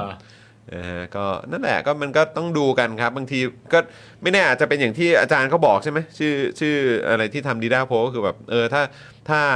ของใครได้เขาก็แฮปปี้ของใครไม่ได้เขาก็ไม่แฮปปี้ก็จะแสดงความคิดเห็นกัน อ่า ออกไปเออนะ คุณ ค เบีย รับ ร์บอกว่าผมไม่ค่อยให้ค่ากับโพลครับเพราะไม่รู้ว่าเขามีระเบียบวิธีการทำกันยังไง และที่สำคัญเกิดมาผมก็ยังไม่เคยเห็นตอนเขาทำโพลไม่เคยมีใครมาขอให้ทำโพลไม่เคยรู้จักใครที่เคยทำโพลมันเลยรู้สึกเหมือนมันไม่มีอยู่จริง แล้วแล้วอันอันนี้ถามแบบในแง่ของการแบบพูดคุยกัน แต่พอเวลาโพลมันถูกอย่างเงี้ย อืม มันมันก็ต้องมีคุณค่าในแง่ของความน่าเชื่อถือ ใช่ใช่ใช่ แต่มันอาจจะไม่ได้มีคุณค่าในแง่ของการตัดสินใจ อืม สำสำหรับอีกหลาย ๆ คน แต่ว่าในแง่ของความน่าเชื่อถือ ถ้าโพลมันถูกบ่อย ๆ อ่ะ มันก็ค่อนข้างชัดเจนใช่ไหม ไม่แล้วถามคุณผู้ชมตรงนี้เลย คุณผู้ชมคิดว่า ตอนสมัยที่ประเทศไทยอ่ะก่อนอ่ะอ่ะระหว่างก็ได้คุณผู้ชม ระหว่างตั้งแต่แบบหลังรัฐประหารครั้งแรกอ่ะจนกลับเข้าสู่การเลือกตั้งใช่ไหมครับนะฮะเอ่อจนก่อนจะถึงรัฐประหารปี 57เนี่ย อืม ทัศนคติของคุณผู้ชมที่มีต่อโพลอ่ะนะฮะตอนนั้นน่ะกับทัศนเอ่อทัศนคติของคุณผู้ชมที่มีต่อโพลหลังการทำรัฐประหาร อ่า ปี 57เนี่ยมันแตกต่างกันไหม อ่า โดยเฉพาะความเชื่อถือของ อ่า คุณผู้ชม ที่คุณผู้ชมมีความรู้สึกว่าเออแบบ คือคือคุณผู้ชมมีความรู้สึกไหมว่า ก่อนรัฐประหารปี 57อ่ะฉันยังพอเชื่อโพลนะ เออ ฉันยังพอให้ฉันฉันยังพอแบบให้เครดิตและให้ราคา และความน่าเชื่อถือกับโพลนะ อยู่บ้าง อยู่บ้างนะ อ่า เออหรือว่าเฮ้ยฉันให้เลย อ่า ฉันรู้สึกว่ามันโอเคเลย อืม หรือว่าเออแล้วก็หรือว่า แบบพอหลังรัฐประหาร 57 เป็นต้นมา อืม พอโพลอะไรออกมาปุ๊บอะก็คือแบบโอ้โห มันออกมาเรื่อยๆออกมาเรื่อยๆแบบเนี้ยกูยิ่งไม่เชื่อโพลเข้าไปใหญ่เลยหรืออะไร อ่า หรือว่าแบบไอ้ความที่เคยมีความเชื่อถือกับโพลเนี่ยมันลดน้อยถอยลงไปจนทุกวันนี้คือแบบกูไม่เชื่อแหละหรือเปล่าแชร์มาได้นะคุณผู้ชม แต่ก็อย่างที่บอกไปคือโพลมันก็ต้องเป็นโพลจริงๆนะเพราะจริง ๆ แล้วโพลกับแบบสำรวจก็ไม่เหมือนกัน อืม หรือแง่แบบสำรวจในแง่ของการถามถามหาความคิดเห็นน่ะ ครับ สมมติเราจะอยากจะตั้งขึ้นมาแบบ เราอยากเอ่อแบบสำรวจ Daily Topic อืม สมมติ ครับ ก็อาจจะไม่ตรงก็ได้ ใช่ เพราะมันเป็นแบบสำรวจ Daily Topic ใช่ ใช่ไหม ใช่ มันก็มันก็แล้วแต่ว่าว่าคุณไปสอบถามอย่างไรบ้างจนมันกลายมาเป็นคำว่าโพลได้นะ ใช่ไหมฮะแล้วก็เนี่ยผมก็ไปเห็นไปเห็นโพลหรือว่าเป็นการแบบสำรวจแหละ อืม ของทางน่าจะเป็นในเครือของมติชนน่ะ เออ เออ แต่ว่าผมก็คือก็ก็ก็พอดูก็แบบเอออ๋ออ๋อโอเคเขาก็ทำแบบสำรวจนะ เออ แต่ในความรู้สึกผมอ่ะผมก็แค่มีความรู้สึกว่าเอ่อคนที่ติดตามมติชนน่ะ เออ ไม่ว่าจะเป็นแบบอ่านหนังสือพิมพ์เอง หรือว่าติดตามโซเชียลมีเดียแพลตฟอร์ม หรือว่าในโลกออนไลน์อะในความรู้สึกผมมันก็ยังเป็นคนกลุ่มหนึ่งซะส่วนใหญ่อะ อืม ใช่ไหมฮะ ใช่ใช่ใช่ เออ ใช่ นะฮะก็เลยแบบไม่รู้เหมือนกันแฮะ อืม โพลในประเทศไร้คุณภาพพอๆกับรัฐบาลคอสชค่ะ จริงใจไปไหม ว้าวบอกมา คุณกิจเจบอกว่าทัศนคติแบบเข้าข้างตัวเอง คือโพลไหนถูกใจก็เชื่อโพลไหนไม่อยากให้เป็นจริงก็ไม่เชื่ออ่านะครับ ครับผม เอ่อคุณอันซอลเทบอกว่าตอนอีตู่ขึ้นหม้อเนี่ยโพลก็ไปทางนั้นอวยมัน อ่า อ่าเนี่ยเห็นไหมมันคือมันคือมันคือทัศนคติจริงๆนะ คือว่าแบบว่าเออแบบโหยิ่งพอหลังรัฐประหารน่ะเราจะเชื่อได้ขนาดไหน อ๋อแน่นอนอยู่แล้วครับ คือ นะ ภายใต้ภายใต้หลัก ใช่ รัฐประหาร นี่ไง มั คุณเลิฟยูนก็บอกหลังรัฐประหารมาโพลมันดูไม่น่าเชื่อถือเลยค่ะ อืม ใช่ไหมคุณสุรัตน์บอกว่า ผมว่าถ้าเป็นการเมืองข่าวจะมีผลมากกว่าโพลครับ ครับผม นะครับ แต่ข่าวก็ต้องพูดเรื่องโพลนะ ใช่ครับ เออ ก็คงต้องหยิบขึ้นมา ต้องหยิบ ด้วยเหมือนกันแหละ ขึ้นมา นะครับ เอามีมีมีอัปเดตจากพี่หมวยครับ ว่า วันก่อนเราคุยเกี่ยวเรื่องของการเลือกตั้งนอกราชอาณาจักรใช่ไหมครับ ที่มาเลเซียที่หลายต่อหลายคนก็บ่นกันอยู่ เพราะว่ามาเลเซียเอ่อทางภูมิศาสตร์แล้วเนี่ยเขามีมาเลเซียตะวันออกกับตะวันตกใช่ไหม อ่า ตะวันออกเนี่ยก็คืออยู่ฝั่งเกาะบอร์เนียว ครับ ใช่ไหมครับ แล้วก็ตอนตกเนี่ยก็คืออยู่พาร์ทที่ติดกับชายแดนไทยอะแหละ อืม นะครับ แล้วก็เรื่องของเออการเลือกตั้งเนี่ยก็คือเขาก็จัดตรงเอ่อมาเลเซียที่อยู่ใต้ไทยอะแหละ อ่าน นะครับที่อยู่ติดกับชายแดนไทยแหละเอ่อเพราะฉะนั้นคือคนไทยที่ไปทำงานนะครับอยู่ที่มาเลเซียที่อยู่ตรงฝั่งตะวันออกเนี่ย อืม แบบเนี้ยจะลำบากไหม อืม นะครับ เพราะว่าเอ่อถ้าเกิดว่าเดินถ้าจะไปเลือกตั้งก็คือต้องบินมา อ่า ฝั่งตะวันตกเพื่อมาเลือก หรือไม่ก็ต้องมาบินมาเลือกในวันเลือกตั้งคือวันที่ 14แหละ อ่า ใช่ไหมครับ มันถึงจะสามารถเลือกได้อะไรเงี้ย อืมอืม เออนะครับพี่หมวยมาอัปเดตนะครับบอกว่าปีนางจัดให้มีการเลือกตั้งแล้วค่ะเออนะครับแล้วก็บอกว่าแฮชเออก็แบบมีดอกจันมาว่าประเทศที่ขับเคลื่อนด้วยการด่าจริง ๆ อืม นะครับก็ต้องมารอดูฝั่งมาเลตะวันออกดูว่าทางกองสุนเอ่อทางกงสุนจะว่าอย่างไรนะครับเอ่อเพราะว่ามีประกาศนะครับของสถานกงสุนใหญ่ณเมืองปีนังนะคุณผู้ชมเผื่อใครอยู่มาเลเซียหรือว่ามีญาติอยู่มาเลเซียลองฟังข้อมูลนี้ดูนะครับ เรื่องวันเวลาที่เลือกตั้งและวิธีการออกเสียงลงคะแนนนอกราชอาณาจักรนะครับ ด้วยได้มีพระราชกฤษฎีกาให้มีการเลือกตั้งสมาชิกสภาผู้แทนราษฎรและคณะกรรมการเลือกตั้งได้กำหนด ให้วันที่ 14 พฤษภาคม 66 เป็นวันเลือกตั้ง อาศัยอำนาจตามความในข้อ 10 และข้อ 17 ของระเบียบกำขของระเบียบคณะกรรมการเลือกตั้ง ว่าด้วยการเลือกตั้งสมาชิกสภาผู้แทนราษฎร นอกราชอาณาจักร พศ 2566 เนี่ยจึงประกาศกำหนดวันเวลาเลือกตั้ง และวิธีการออกเสียงคะแนนเอ่อออกเสียงลงคะแนนนอกราชนอกราชอาณาจักรดังนี้ ที่เลือกตั้งณฝ่ายกงสุลอาคารที่ทำการสถานกงสุลใหญ่ ณเมืองปีนัง รัฐปีนัง ประเทศมาเลเซียนะครับ ในวันที่ 29 เมษายนนะตั้งแต่ 8 โมงถึง 5 โมงนะ อืม นะครับก็อันนี้ก็อัปเดตแล้วกันนะครับนะฮะก็คือ 29 เมษายน 8 โมงถึง 5 โมงเย็น ตามเวลาท้องถิ่นของมาเลเซียนะครับ ครับ นะฮะก็เอ่อย้ำอีกครั้งนะครับที่เลือกตั้งณฝ่ายกงสุลอาคารที่ทำการสถานกงสุลใหญ่ณเมืองปีนังรัฐปีนังนะครับ ครับ นะฮะก็คนไทยในปีนัง พี่หมวยอัปเดตมาบอกว่าคนไทยในปีนังเนี่ยหลักหลายหมื่นนะครับ อืม แล้วก็มีบริษัทไอทีอยู่นั่นหลายบริษัท ครับ ถ้าบริษัทที่คุณผู้ชมน่าจะคุ้นกันเนี่ยก็คืออย่างเดลก็อยู่ที่นั่นด้วยเหมือนกันนะครับอืม โอเค วันเวลาและสถานที่ออกเสียงเลือกตั้งนอกราชอาณาจักรสำหรับคนไทยในรับปีนังนะครับ ก็คือให้ไปเลือกที่นั่นนะครับ เออนะครับ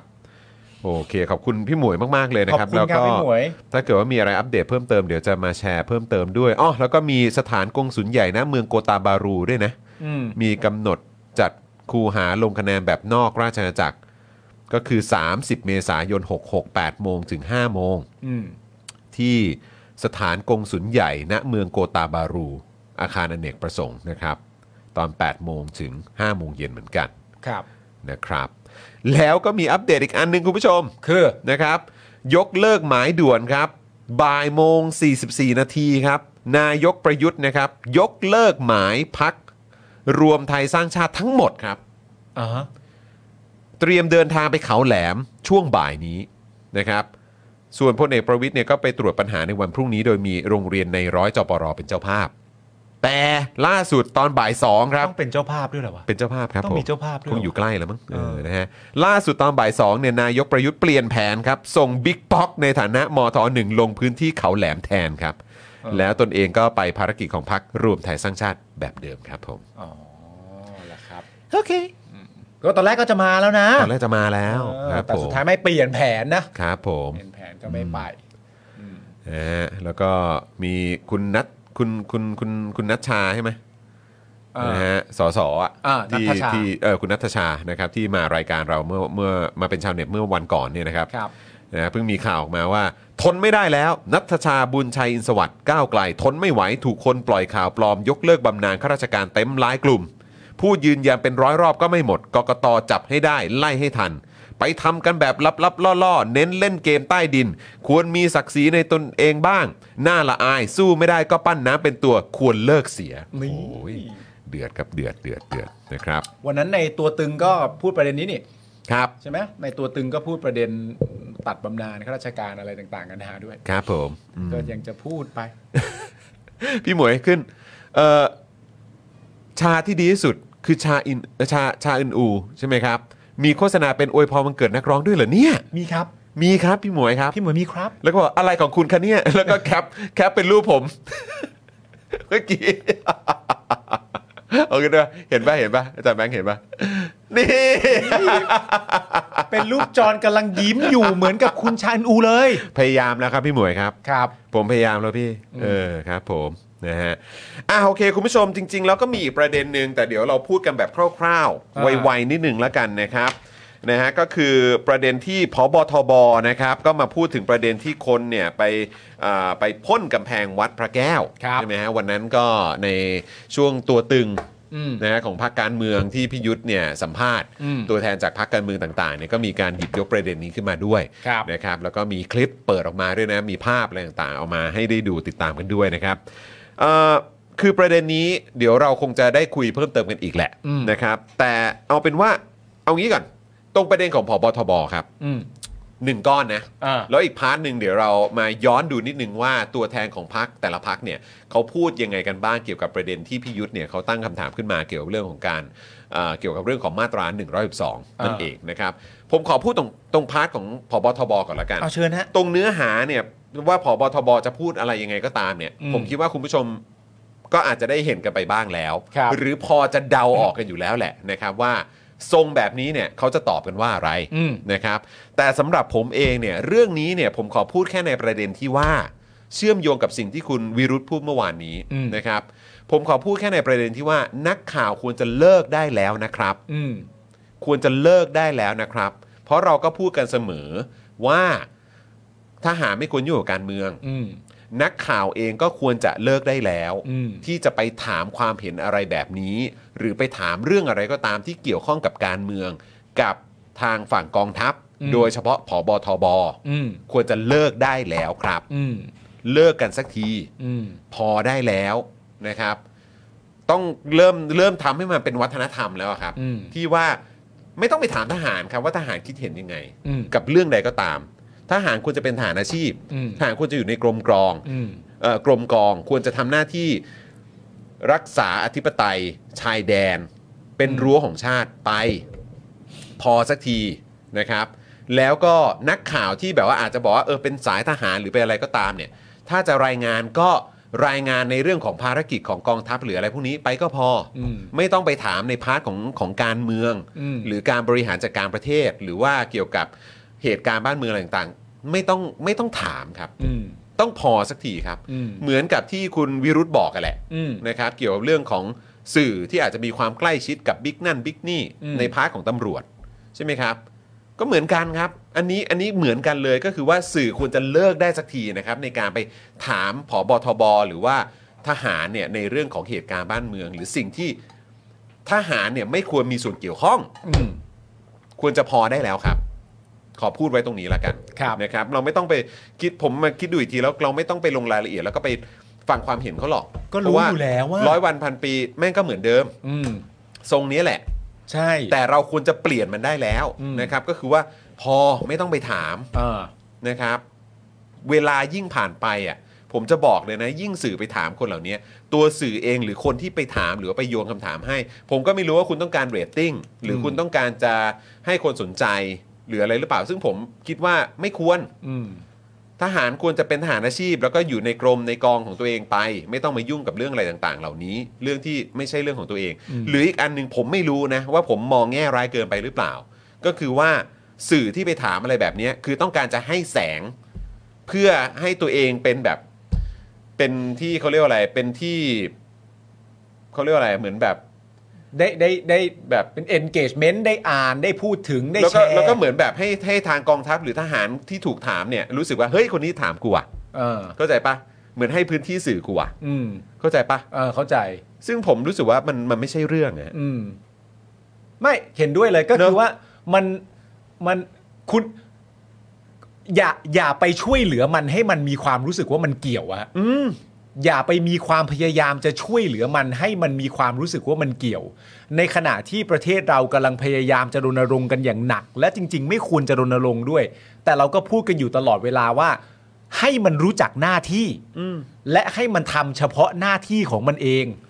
แต่บังเอิญมันกลับเป็นเราเองที่ชอบไปถามมันในเรื่องที่ไม่ใช่หน้าที่ของมันเนี่ย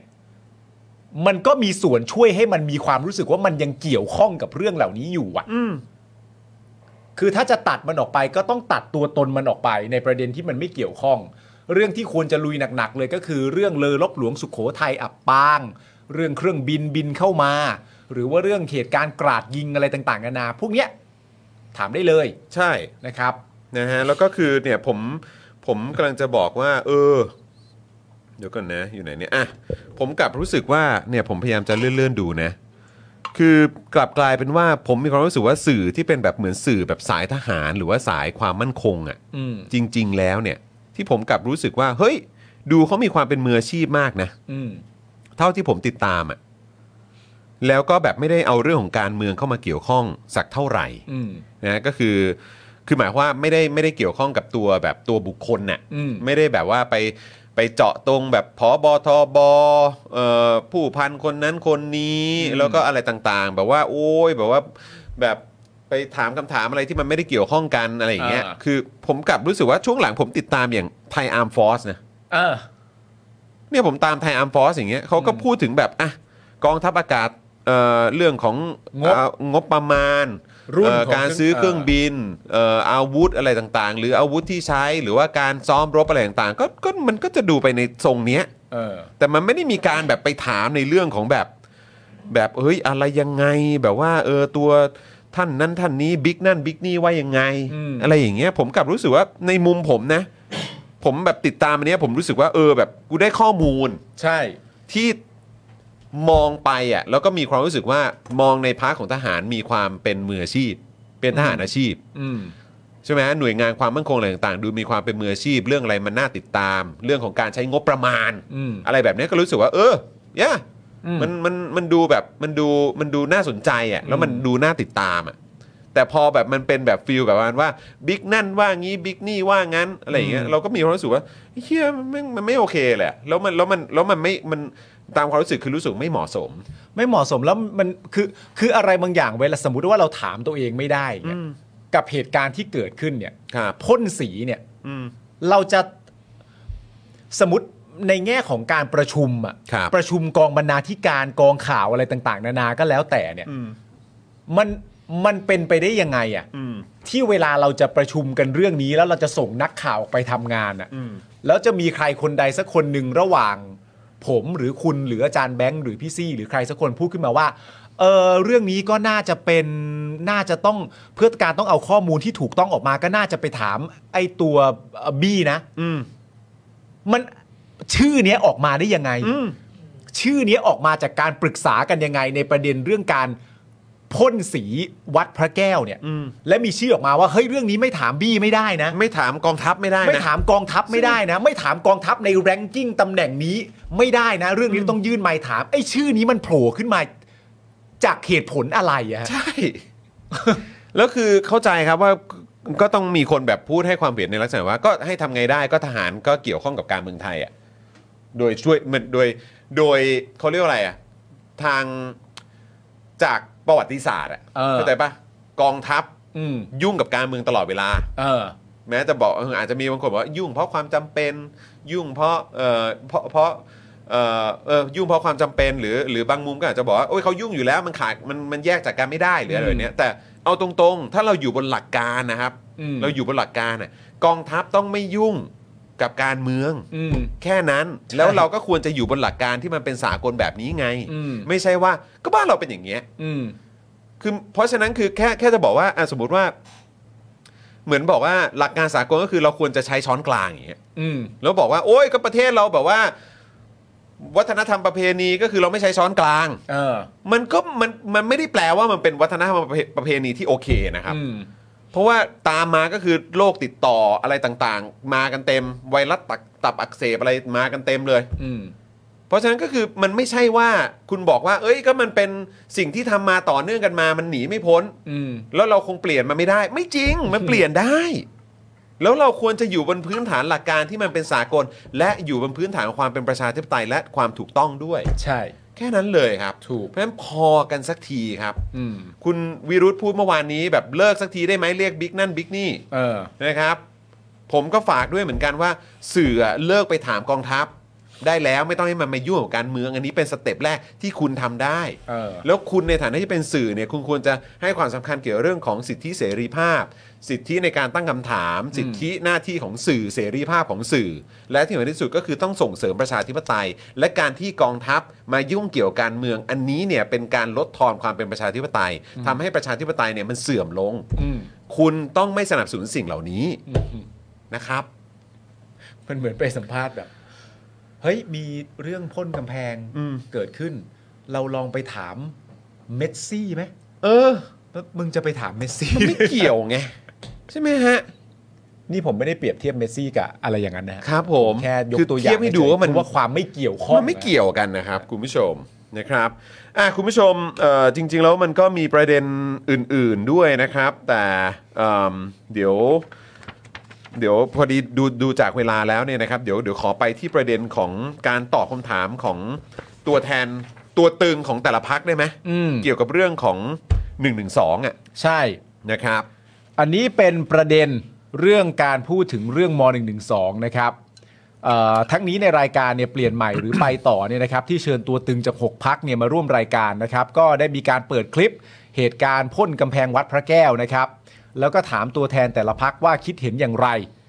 โดยคุณสิทธาทิวารีนะครับ อันนี้จากพักไทยสร้างไทย ตอบโดยสรุปว่า เพราะไม่มีพื้นที่แสดงออกในเรื่องนี้ ปัญหาอยู่ที่การบังคับใช้ม .112 เลยขอบเขตจากที่ควรจะเป็น ผู้ใหญ่ไม่เปิดพื้นที่ให้เด็กได้พูดคุยในเรื่องนี้นะครับผม อืม อันนี้จากคุณสิทธานะ ครับ ต่อไปด้านคุณธนกร วังบุญคงชนะ อันนี้เป็นตัวแทนจากรวมไทยสร้างชาตินะครับผม หรือแดกนั่นเองนะฮะ บอกว่า อืม เป็นเรื่องไม่เหมาะสม เพราะเป็นสถานที่ศักดิ์สิทธิ์ ตนคิดว่าสถาบันพระมหากษัตริย์อยู่เหนือการเมือง จึงไม่ควรไปแตะมาตรา 112 และคนไทยส่วนใหญ่ทั้งประเทศไม่ได้เดือดร้อนกับมาตรานี้ อืม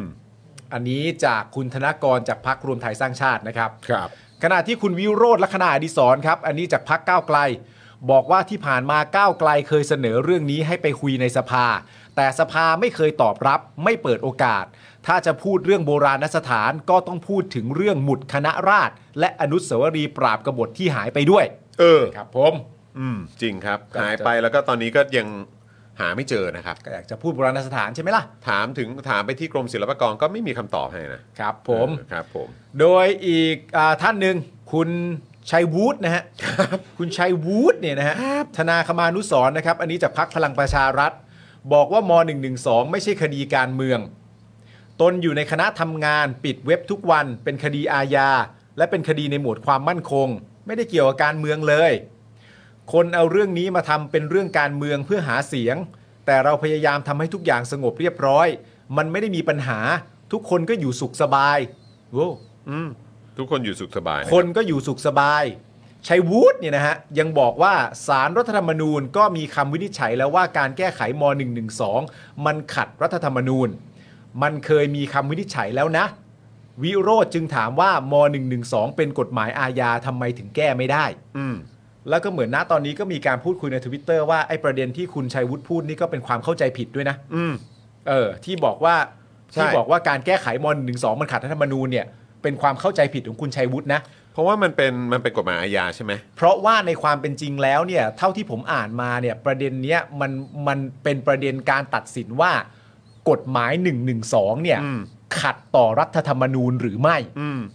เข้าใจไหม อืม ไม่ได้เป็นการตีความว่าการแก้ไขม .112 ขัดต่อรัฐธรรมนูญไหม อืมอืมอืม คนละเรื่องนะฮะ ครับ คนละเรื่องนะครับ ครับ นะฮะ ขณะที่อีกท่านหนึ่งคุณนทวุฒิสายเกลือครับ จากพักเพื่อไทย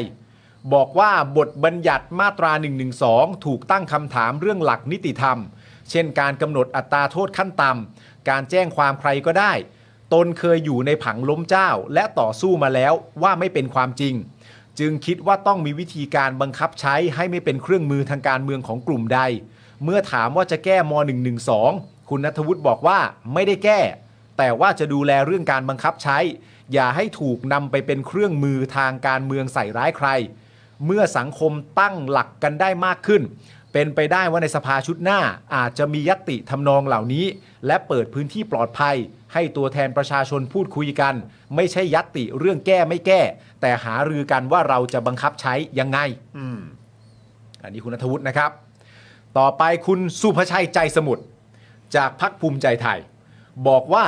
ภูมิใจไทยปกป้องสถาบันมาตลอด เพราะฉะนั้นมาตรา 112 เป็นมาตราเดียวในประมวลกฎหมายอาญาที่เป็นบทบัญญัติที่ปกป้องสถาบัน เพราะฉะนั้นภูมิใจไทยไม่เห็นด้วยกับการแก้ม .112 คนที่โดนคดีม .112 คือคนที่กระทำเข้าองค์ประกอบ ส่วนใหญ่ของประเทศไม่มีผลกระทบครับนะครับผม นั่นแหละครับคุณผู้ชมครับนะฮะแล้วก็เมื่อสักครู่นี้นะครับน้ำนิ่งก็ส่งเอ่อส่งโพลเข้ามา เออ ที่มีคุณเสถาด้วย อ่า นะครับรู้สึกว่าจะทำตอนช่วงวันที่ 15 มีนาคมที่ผ่านมา โอเค จนถึงเอ่อเข้าใจว่า 15 ถึงด้านล่างเนี่ยเขียนว่า 15 ถึง 21 มีนาคมป่ะผมไม่แน่ใจ อืม นะครับอ่ะแต่ว่าก็เนี่ยแหละครับ มีบุคคลที่คนกทมจะสนับสนุนให้เป็นนายกรัฐมนตรีในการเลือกตั้งครั้งนี้นะครับ อันดับ 1 เป็นคุณพิธา 25.08%อันดับ 2 เป็นคุณเอ่อแพทองทานคุณอุ้งอิงเนี่ย24.20%อันดับ 3 ก็เป็นพลเอกประยุทธ์ 18.24%ส่วนคุณเศรษฐานี่อยู่ที่ 2.40%นะ เป็นอันดับ 8 นะ ครับผมนะครับแต่ก็จะว่าไปก็คุณอุ้งอิงเนี่ยเขาก็เหมือนจะอยู่ในพาร์ทของการหาเสียงแบบ หาเสียงปราศรัย ลงพื้นที่ปราศัยแบบ เอ่อ เอ่อเข้มข้นมาก่อนคุณเสถาพอสมควรนะ อ๋อแน่นอน ใช่ไหมฮะ คุณเศรษ เพราะฉะ ฐา นั้นก็ แต่ ภาพ เป็น ก็คจริ ง ง ค่ ก็ อนข้าง เพิ่ง ชัด เพิ่งเปิดตัวได้ไม่นาน ใช่ แล้วก็ที่มีแบบภาพตอนที่ขึ้นเวทีพูดที่แบบว่าดูฟูร่าใช่ไหม อ่า ที่เคุยกัน ฟู วัน ร่า ก่อนนะเออมันก็ ฟูร่ามั มันก็เพิ่งเริ่มมาจริงๆนะ เออ เออ มันเพิ่ง ะคบ เริ่มมาแต่ว่าณตอนนี้ในแง่ของมุมมองที่ประชาชนมองเข้ามาก็อาจจะยังคงมองว่าคุณอุ้งอิงเป็นสัญลักษณ์ อืม ของตัวแคนดิเดตนายกอยู่ ใช่ อาจจะ นค ยั รั ง บ ไม่ได้มองมาที่คุณเศรษฐามากนัก เพราะว่าเอ่อระยะเวลาที่เปิดตัวมันก็ตามหลังอยู่พอสมควรเหมือนกัน แต่ก็มีการการพูดคุยกันเอ่อวันก่อนเอ่อพี่เต้นนัทวุฒิก็พูดในรายการของพี่หยุดตัวตึงไอ้ตัวตึงอันเนี้ยแหละ อืม ที่เอ่อพูดถึงแคนดิเดตคนที่ 3 เออ ที่ตอนทีแรกเราคุยกันว่า แล้วก็เห็นเห็นในข่าวมีการพูดถึงกันเยอะก็คือมีคุณชัยเกษมด้วย ใช่ นะครับแต่ว่าก็เอ่อดูเหมือนว่าถ้าถ้าฟังจากทางพี่เต้นเนี่ยก็คือเหมือนแบบต้องรอดูเอ่อการประกาศอย่างเป็นทางการอีกที อ่า แม้ว่าสื่อเนี่ยจะมีการพูดออกมากันไปแล้วอะนะครับ อ่าอ่าน นะฮะแล้วก็คุณอาร์ตเอกรัตน์นะครับแหมผมตาม Twitter ของพี่เขาอยู่นะครับก็มีการอัปเดตปาร์ตี้ลิสต์เบอร์5นะครับเอ่อคุณผู้ชมอาจจะพอจะเห็นคลิปกันไปบ้างนะฮะ อ่า เอ่อเบอร์ 5 ของภูมิใจไทยนะ อ่า เพลงชนชนธิดาอัศวะเหมนะครับ ใช่แล้ว นะฮะน้องเพลงแหละนะครับ ลูกสาวของคุณเอชนสวัสดิ์อัศวะเหม ใช่ นะครับนะแล้วก็เอ่อถ้าตามข่าวเนี่ยก็คือเป็นแฟนของลูกชายคุณอนุทินด้วยเนี่ยนะครับนะฮะก็มาอยู่ในเอ่อบัญชีรายชื่อ อันดับห้า อันดับ 5 ของภูมิใจไทยครับ ห้า โอ้โ ห้าเลยนะ พุ่งขึ้นมาเลย ลูกสาวลูกสาว 5 ใช่ครับผม โอ้โห ผมอ่านมาแล้วก็อันดับ1ถึง4นี่ก็เอ่อ ก็น่าจะ อันดับ 4 ยังไม่ได้พูด คุณอนุทิน อ่า คุณเอ่ออะไรนะ มันมี เอ่อ ไล่มา คุณ ทำไมกุดเอ่อ อะอะไรนะไรนะ คมนาคมอ่ะ อ่า ทำไมกูถึงลืม แป๊บหนึ่ง ชื่อขึ้นไปได้วะ แป๊บหนึ่งแป๊บหนึ่ งแป๊บหนึ่ง นี่คือข้อมูลมันเยอะมากจนกูเบลอร์เลยศักดิ์ ศักดิ์ส สยาย าม มเออใช่เอ้ยเราลืมกันได้ไงวะเนี่ย ศักดิ์สยามชิดชอบ ใช่ไหมน่าจะสองเนอะ สอง เ ศักดิ์สยาม นะครับสามนี่ใครอ่ะสุภาชัย สาม เหรอ เอ่อไม่รู้แต่สี่ยังไม่รู้ เออ แต่ สี่ สี่ ไม่รู้แต่ สี่ ห้าเนี่ยคุณเพลง สี่แค่บอกว่าอยู่ในกลุ่มก้อนมันน่าจะเป็นกลุ่มนี้ใครสักคนหนึ่ง อ่า เอ่อแต่ห้าเนี่ยก็ขึ้นมา อืม ซึ่งในความเป็นจริงอ่ะ ถ้าเอาตามแบบโพลอะไรต่างๆกันานานั่นนู่นนี่เนี่ย ถ้าห้าเนี่ย ก็ก็มีแนวโน้มว่าจะได้เป็นสสเยอะ ก็มีแนวโน้มครับ ใช่ ก็คือเราก็อาจจะได้เห็นเอ่อคุณเพลงเนี่ยเขามาอยู่ในสภาก็ได้นะ ถูกต้อง ครับผมแล้วก็ต้องดูคอนเน็ชันนะชาญวีรกูลกับอัศวะเหมนะฮะ ครับผม เอออันนี้เรียกว่าเป็นคอนเน็ชันที่น่าสนใจ เออ อืมนะครับ อุ้ยมีคุณคนนี้บอกว่า สวคนไทยเลือกมาค่ะอ่าโอเค สวคนไทยเลือกมาค่ะ โอ้ผมก็ว่า อ๋อสวคนไทยเลือกมาทำไมอ่ะ ก็สวคนไทยเลือกมา เออ เนี่ยแล้วนี่นี่นี่ มาบ่อย มาบ่อย คือในบางทีอ่ะผมก็นึกถึงสิ่งที่แบบ ว่า ทรัพยากรที่มันถูกใช้ไปในการนำเสนอข่าวอ่ะ เออ เอาแค่ในรายการเราอย่างเงี้ย เออ ใช่ไหมฮะเราก็มีทรัพยากรในแบบทีมข่าว เออ ทีมเนื้อหา ทีมกล้อง ทีมสวิตเชอร์ทีมเทคนิคอลเอ่อพิธีกรผู้ดำเนินรายการของผมเนี่ยเออคุณปาล์มอย่างเงี้ยคุณ เออ ไทนี่ ผมเองผอมหมอพีโรซี่ อันนี้คือเป็นแบบทีวีออนไลน์นะฮะ ใช่ใช่ใช่ ที่แบบว่าก็จะมีกลุ่มเฉพาะของเรา ใช่ใช่ใช่ ซึ่งคนนี้ก็เข้ามาคอมเมนต์ ผมก็แบบโอ้กลุ่มเฉพาะนี่ก็แปลว่าต้องต้อง แต่เราก็หากันจนเจอเนี่ยเออนะครับ เราก็หากันจนเจอ แล้วผมก็นึกถึงแบบโอ้โหทรัพยากรที่มันถูกใช้ไปเงินนับหลายร้อยล้านบาท ที่สื่อกระแสหลักเนี่ย ไม่ว่าจะหลายร้อยหลายพันล้านทั้งหมดเลยก็ได้ ช่อง 3 ช่อง 7 ทีวีดิจิตอลอะไรต่างๆ ไทยรัฐทีวีอมรินทร์ช่อง 8 อะไรก็ว่ากันไป ใช่ เอ่อสื่อแบบหนังสือพิมพ์นะฮะมติชน Nation เอ่ออะไรต่างๆ เต็มไปหมดเลยเนี่ย เออ แต่ก็มีคนที่สามารถบอกได้ว่า สว เออ เลือกโดยประชาชน สุดยอดเลยนะ จินตนาการกับความรู้นี่มันแบบมันเป็นเรื่องที่แยกกันจริงๆนะฮะ อันนี้อะไรครับ ประเด็นประยุทธ์ก็เป็นคนไทยนี่เขาพิมพ์อะไรเข้ามาคุณผู้ชมถึงมาตอบกันเยอะเลยเนี่ยอะไรเขาพิมพ์อะไร ครับผม อะไรอะไรอะไรเอ่อไอ้ตู่ป้อมเป็นคนไทยนี่คือประเด็นว่าอะไร แล้วคือแล้วยังไงฮะ ทำไมเขาพิมพ์อะไรมาก่อนอ่ะ ผมอยากรู้ แต่ประเด็นนะ อ๋อเมื่อเมื่อกี้เขาบอกว่าอะไรนะ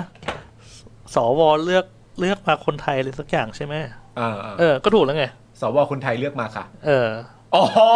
เข้าใจแล้ว อะไร ตู่ก็คนไทยไง อ๋อเข้าใจแล้ว เขาบอกว่าอะไรนะ ก็เขาบอกว่าสวสวคนไทยเลือกมาค่ะ คุณผู้ชมก็เลยมาพิมพ์ว่าอ้าวก็ใช่ไงก็ไอ้ตู่ก็คนไทยไงเข้าใจไหมเนี่ย อ๋อโอเค ก็ก็จิ้มไง คืออันนี้อันนี้เป็นมุกใช่ไหม เป็นมุกเป็นมุก อ๋อโอเค เป็นมุก โอเค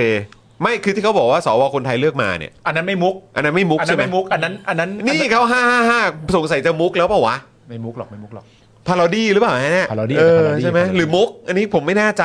ผมขออภัยคือผมแบบ ถ้ามันเป็นอย่างนั้นเนี่ยผมจะผมจะผมจะ ไม่ไม่ สิ้นหวังกับสื่อ ไทยและแบบการ ไม่ไม่ไม่คุณ เสพ จอน ข้อมูลมากเลยนะฮะเนี่ย คุณจอนคุณจอนไม่ใช่ไม่ใช่ อันนี้คือไม่ เพราะว่า ใช่พารอดี้ใช่ไหม คนเมื่อสักครู่เนี่ย ที่ว่า เออ สวคนไทยเลือกมาเนี่ยไม่ไม่ไม่น่า ไม่ไม่น่าคือ ไม่น่าเป็นพา r o ดี้เพราะว่า คือคิดอย่างนั้นจริง เพราะว่าก่อน คือว่าอย่างนั้น ก่อนหนั้นนั้นน่ะ จริงๆ คอมเมเออนต์คอมเมนต์มาอีกอันหนึง ๆ อ๋อเออเขาเมน ว่า ว่า เขาสนับสนุนหนึ่งหนึ่งสองอะไรทำนองนี้ อ๋อโอเคโอเค อ๋อแต่เขาบอกเขาดักได้เยอะอยู่นะเอาเขามาเล่นเขามาเล่นทางว่าเป็นทางดักแล้วเหรอ เออยัง อ้าว ไงวะเนี่ย ดักเล่นเหมือนก็ก็ ถ้าเล่นเหมือนถ้าเล่นเหมือนแล้วโดนแล้วโดนแล้วโดนแล้วโดนใส่กลับไปนี่คือแบบอันนี้คือช่วยไม่ได้นะ เอ อ ช่วยไม่ได้ผม เล่นเหมือนเล่นเหมือนก็โดนฟรีอ่ะ แต่หลายหลายๆคนไม่เชื่อนะ เอ อ หลายๆคนไม่เชื่อนะว่าจะมาดักนะ อาจจะ เนี่ย ไม่ คุ สำ ณ เร็ สุ จ ทธิพันธ์ นะ บอกว่าเนี่ยมึนจัดจนไม่เก็ตมุกแล้วครับเนี่ยเออคือ เออ ถ้าเกิดว่ามันเป็นมุกนี่คือผมก็จะแบบ เออ คือแบบ เออ ไม่นะไม่นะ ผมว่าผมว่าคุณมาเล่นทางดักไม่ได้นะ ไม่ได้นะ ผมว่ามันคนไม่เชื่อ คนไม่เชื่อเหมือนที่เขาไม่ เอ เชื่อ อนะครับ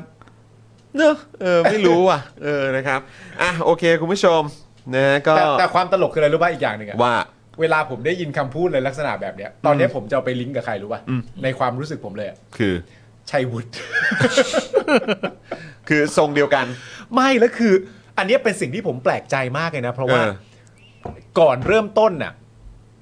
ที่มันจะมาในตัวตึงเนี่ย อืม ที่ชัยวูดเองเนี่ยก็ฝากอะไรไว้เยอะแยะเหมือนกันที่มันเป็นมีมหรืออะไรต่างๆนานาเนี่ย ก่อนหน้าเนี้ยมันก็เป็นมีประเด็นที่ชัยวูดหาเสียงบนเวที แล้วก็พูดว่ามึงเอ่ออารมณ์แบบเกลียดการปฏิวัติใช่ไหมมันเกลียดวัดเพราะมันเสียผลประโยชน์ไงล่ะอะไรอย่างเงี้ยคนก็แบบโกรธแค้นกับคำพูดอะไรต่าง ๆ นานาเหล่านี้มากอะไรอย่างเงี้ยรวมทั้งในใน ในรายการก็มันตลกมากเลยนะ คือมนุษย์คนหนึ่งมีปัญหากับคำว่าประชาธิปไตย บอกว่าประชาธิปไตยเป็นวาทกรรม มีปัญหากับเอ่อพักก้าวไกลมีมีปัญหากับคำว่าเปลี่ยนแปลงประเทศ อืม เหมือนพยายามไม่เข้าใจ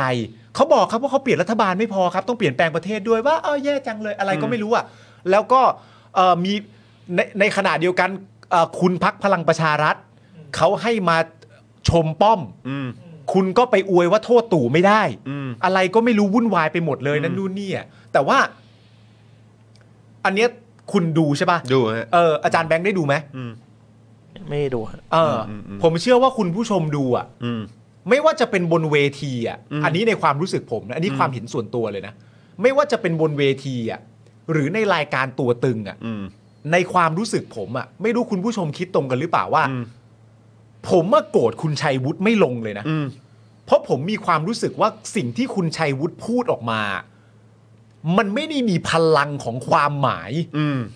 ภายใต้คำพูดของตัวเองเลยอะ่ะ อืม มันเหมือนมันเหมือนคนพูดอะไรก็ได้แล้วที่มันแบบลอยลอยล่องล่องๆออกมา อืม มันไม่ได้มี the เขาเรียกว่า the meaning behind it อ่ะ อืมอืม นึกออกปะ คือคือคนฟังก็จะมีจะสัมผัสไม่ได้ถึงอินเนอร์ ถูก อืม มันเหมือนมันเหมือนมันเหมือนมันแค่ออกมาจากปาก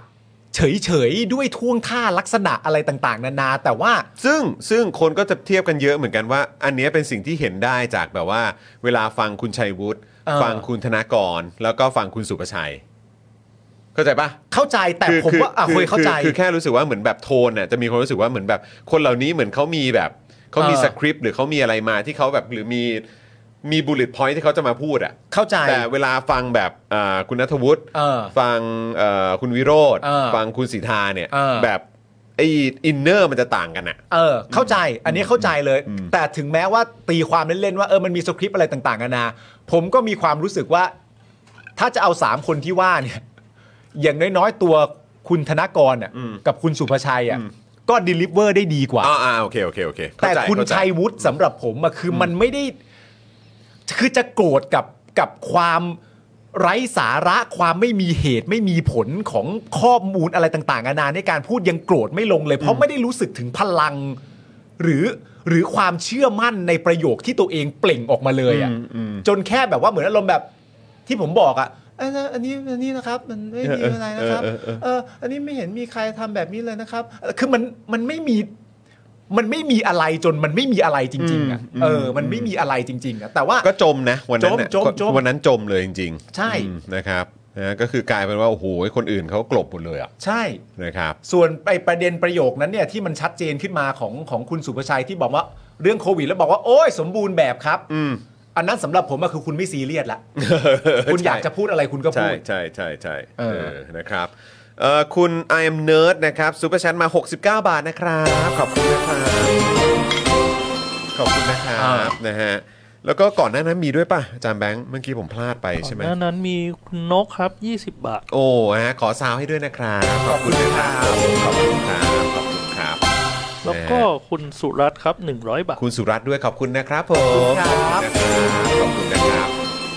อ๋อเมื่อกี้คุณชุลีใช่ไหมเออนะครับ ขอบคุณมากนะครับผมนะฮะอ่ะโอเคครับคุณผู้ชมครับ ก็แหมวันนี้เราก็สามโมงครึ่งนะสามโมงครึ่งเดี๋ยว ตอน4ี่โมงสินี่อะไรฮะ มีตาสว่างของอาจารย์สีโรจน์ใช่ไหม อืม หรือเปล่า จกมัง เห็นเห็นขึ้นว่า upcoming นะฮะพยายามเลื่อนๆดูอยู่ เดี๋ยวต้องไปดูพักการเมืองย้อนหลังหน่อยละเอ อ่า อนะครับ ผมก็ชอบแหละ เออ ผมดูไปเอพิโซดหนึ่งผม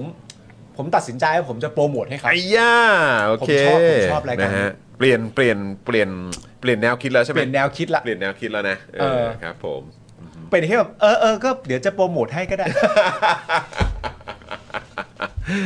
เออนะครับ เออเมื่อเมื่อเช้านี้ผมเห็นคลิปหนึ่งเป็นเหมือนคลิปแบบคลิปแบบเสริมสร้างแรงบันดาลใจหรือสักอย่างของ ฮะ ทางแบบที่เขาเอาเอาเอาแบบเขาเรียกว่าอะไรนะเอาเป็นเหมือนแบบการให้สัมภาษณ์ของนักบาสคนหนึ่งที่อยู่มิ l วอกกี้บัคส์ป่ะ อืม ที่ชื่อเขาแบบชื่อเขาอ่านยากๆอ่ะ จีอานิส เออ อัต ใช่ ตะเตคุมโปะ เออ อ่า ซึ่งผมอะก็เพิ่งรู้ว่า เอ้า คือสรุปว่า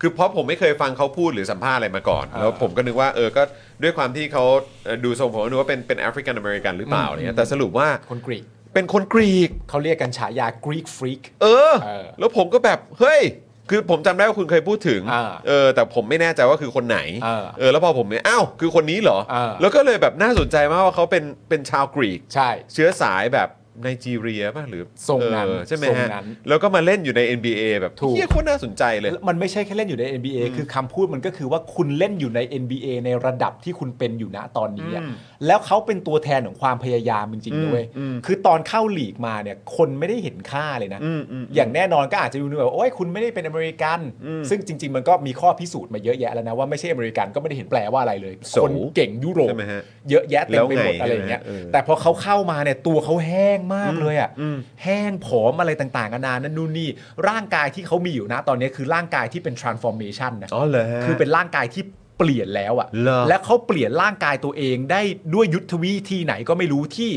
ไม่ได้ทำให้ตัวเขาหนักขึ้น เออ หรือมันเชื่องช้าลง เออก ลับกลายเป็นว่าความคล่องแคล่วยังเหมือนเดิม แต่ เออ ณตอนนี้กลายเป็นผู้เล่นที่แข็งแกร่งที่สุดในลีกคนหนึ่งอะ โอ้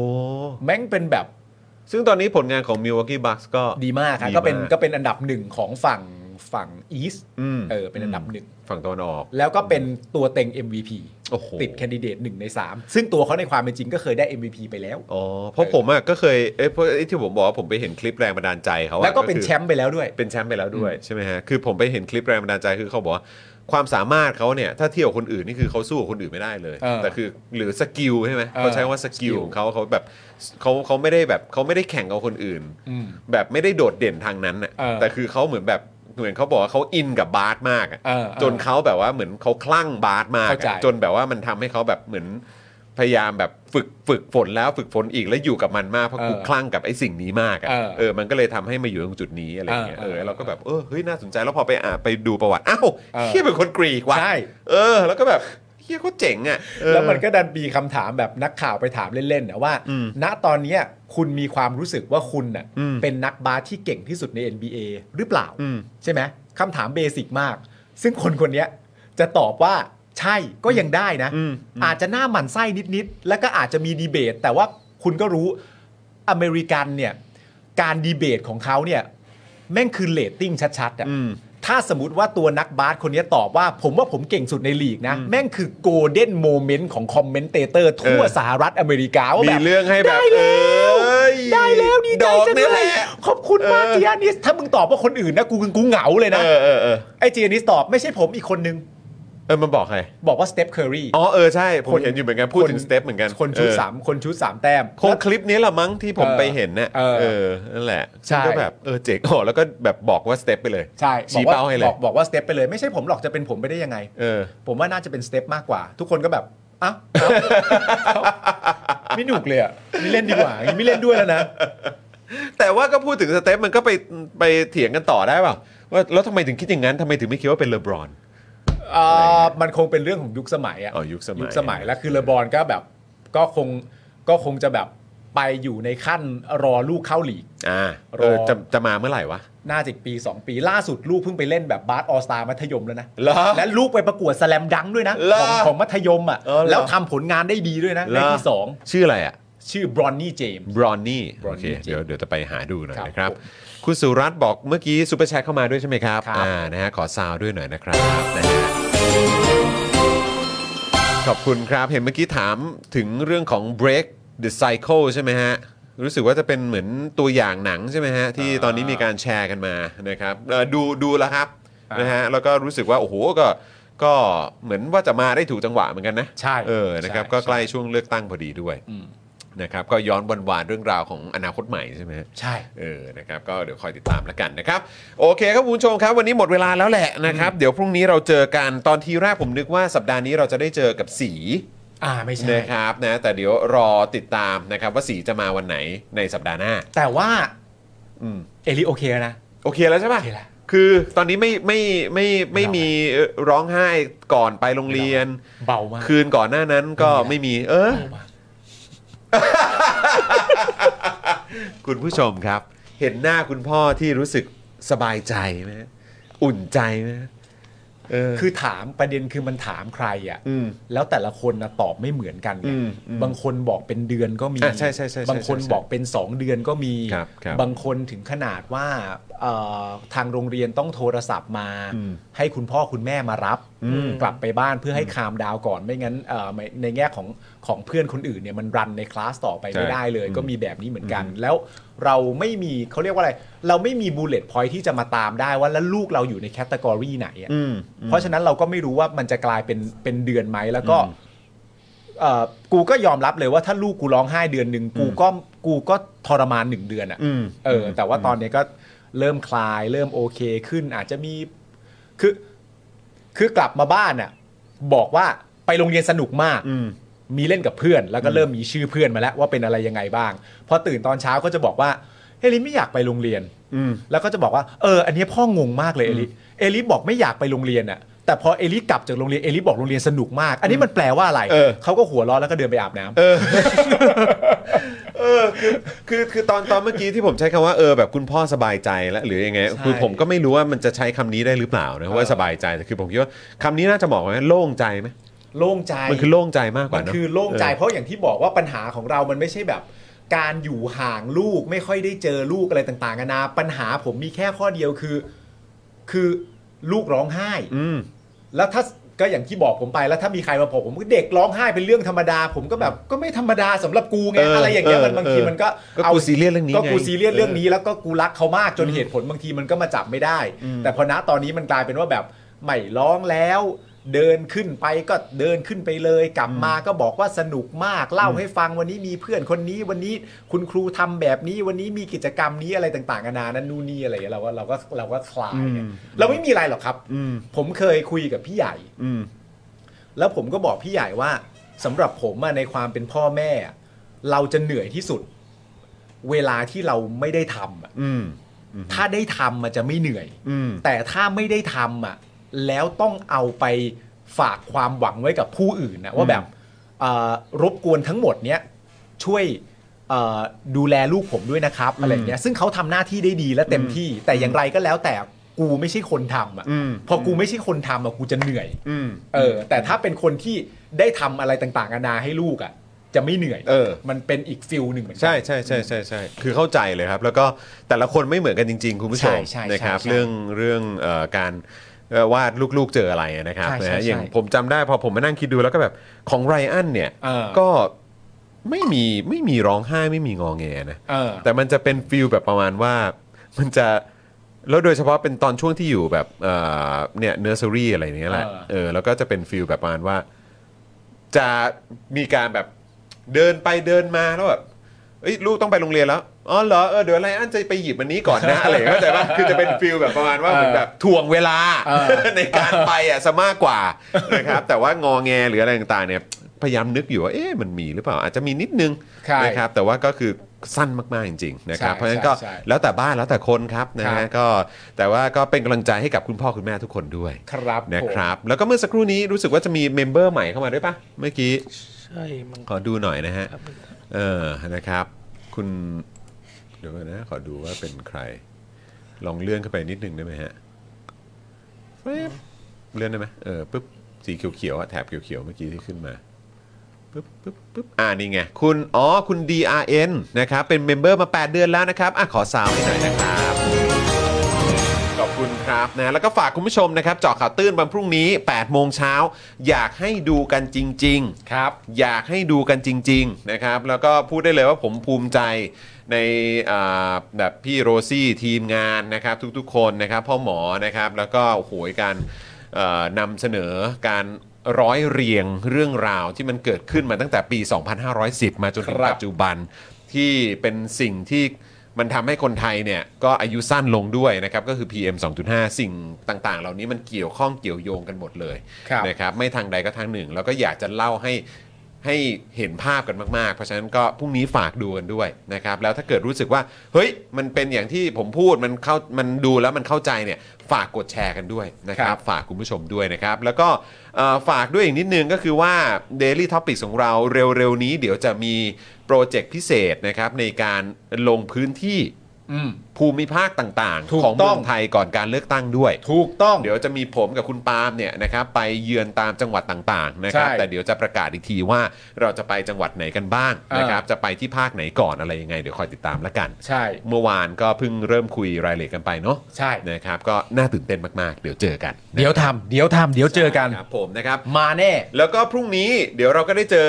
อาจารย์แบงค์อีกเนอะ ครับ พรุ่งนี้อีกหนึ่งวันนะครับใครที่คิดถึงอาจารย์แบงค์เนี่ยนะครับเดี๋ยวพรุ่งนี้กลับมาเจอกันนะครับ ครับ แล้วก็หลายคนชอบนะเวลาอาจารย์แบงค์เนี่ยแสดงความเห็นกับเราด้วย ครับ เนอะเอออยากฟังมุมมองอาจารย์แบงค์ด้วยไงเออ อ่า แล้วก็ได้ยินเสียงอาจารย์แบงค์หลายคนก็หายคิดถึงกันด้วย ใช่ครับ นะครับพรุ่งนี้เดี๋ยวเดี๋ยวเจอกันนะครับคุณผู้ชมครับ อ่าน นะแล้วก็วันนี้อย่าลืมนะครับคุณผู้ชมอย่าลืมกดไลค์กดแชร์คลิปนี้กันด้วยนะครับแล้วก็ใครอยากจะสนับสนุนพวกเราก็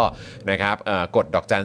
4899 12411 แล้วก็โทรออกนะครับใช้ ASD tag ก็สมัครได้เลยนะครับ ตกวันละ 5 บาทเท่านั้นเองนะครับ แล้วก็มาเป็นเมมเบอร์มาเป็นซัพพอร์เตอร์กันให้กับพวกเรานะครับ แล้วก็วันนี้แฮปปี้เบิร์ดเดย์อีกครั้งหนึ่ง ครับ นะครับสำหรับชาที่ดีที่สุดครับ ชาที่ดีที่สุด จะเป็นอะไรไปไม่ได้นอกจากชาอื่นอู ถูกต้องครับผมนะครับก็แฮปปี้เบิร์ดเดย์ด้วยนะครับคุณผู้ชมครับ ครับ นะฮะ ผม อ่ะโอเคครับคุณผู้ชมครับ วันนี้หมดเวลาแล้วนะครับ ผมจอห์นวินยูนะครับคุณปาล์มนะครับแล้วก็อาจารย์แบงค์นะครับ พวกเรา 3 คนลาไปก่อนนะครับ สวัสดีครับ สวัสดีครับคุณผู้ชมครับ บ๊ายบายครับ บ สำหรับเจ้าของเพจนะครับ ที่ยิงโฆษณาแล้วค่าโฆษณาแพง ค่าโฆษณาสูงสูงๆนะครับ ลองเอาคอร์สนี้ไปประยุกต์ใช้ได้ ตอนแรกเนี่ยผมก็ไม่คิดเหมือนกัน ว่ามันจะใช้กับการยิงโฆษณาได้นะครับ คือจริงๆ แล้วความตั้งใจจริงผมอะผมแค่อยากจะทำคอร์สที่วิเคราะห์พฤติกรรมของผู้ใช้งานนะครับ ในโซเชียลมีเดียเฉยๆนะฮะเพื่อให้ได้ออร์แกนิกริชที่เพิ่มมากขึ้นนะครับ แต่ ดันมี ผู้ใช้ที่มีประสบการณ์เขามาลองซื้อไปนะครับ แล้วเขาเอาไปประยุกต์ใช้ทำให้ค่าโฆษณาของเขาอะลดลงถึง 10 เท่าเลย แล้วก็มีอีกรายหนึ่งนะครับ เป็นผู้ใช้ที่มีประสบการณ์เหมือนกันนะครับ ซื้อเอาไปประยุกต์ใช้ปรากฏว่าพอปรับใช้ตามคอร์สนี้แล้วอ่ะเขาบอกว่าพอเขาหยุดแอดน่ะลิสต์มันไม่ค่อยตกเขาส่งรีวิวมาให้ดูด้วยนะครับ ถ้าท่านอยากทราบว่ารีวิวอยู่ตรงไหนก็ไปดูในโพสต์ข้างล่างได้นะครับผมโพสต์ไว้แล้วนะฮะ หลาย ๆ ท่านเนี่ยซื้อไปแล้วอ่ะ แล้วเขาปรับได้ภายในสัปดาห์สองสัปดาห์เองผมว่าเขาเก่ง เขาเก่งจริงนะครับก็ไม่คิดว่าคอร์สของเราจะเป็นประโยชน์ขนาดนี้นะครับ ก็คอร์สนี้เนี่ย 2,999 บาทนะครับ ถ้าใครสนใจก็ทักแชทมาได้เลยนะครับ ก็หวังว่าจะเป็นประโยชน์นะครับ หลังซื้อคอร์สไปแล้วนะครับ ไม่ต้องกังวลนะครับ ก็ถามได้นะครับ กลับมาถามได้นะครับ ไม่ว่าจะเรื่องคอร์สหรือนอกคอร์สนะครับ ถ้ารู้ผมตอบให้ ถ้าไม่รู้ผมก็จะไปค้นหามาให้ โอเค ขอบคุณมากครับ คอร์ส 2,999 บาทนะ ทักแชทได้เลย ครับ ขอบคุณครับ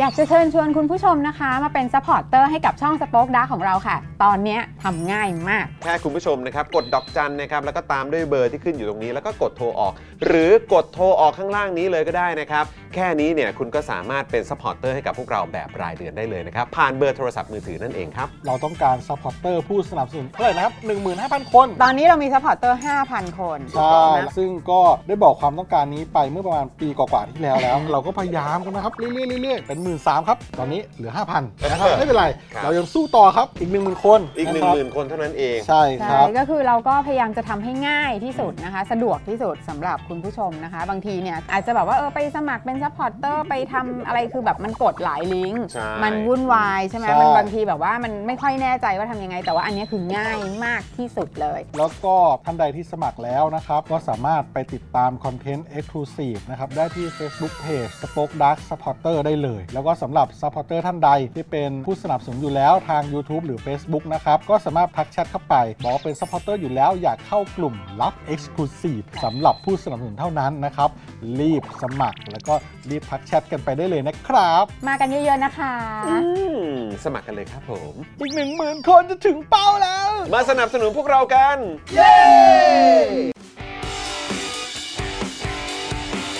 Daily t o p i c กกับจอห์นวินยู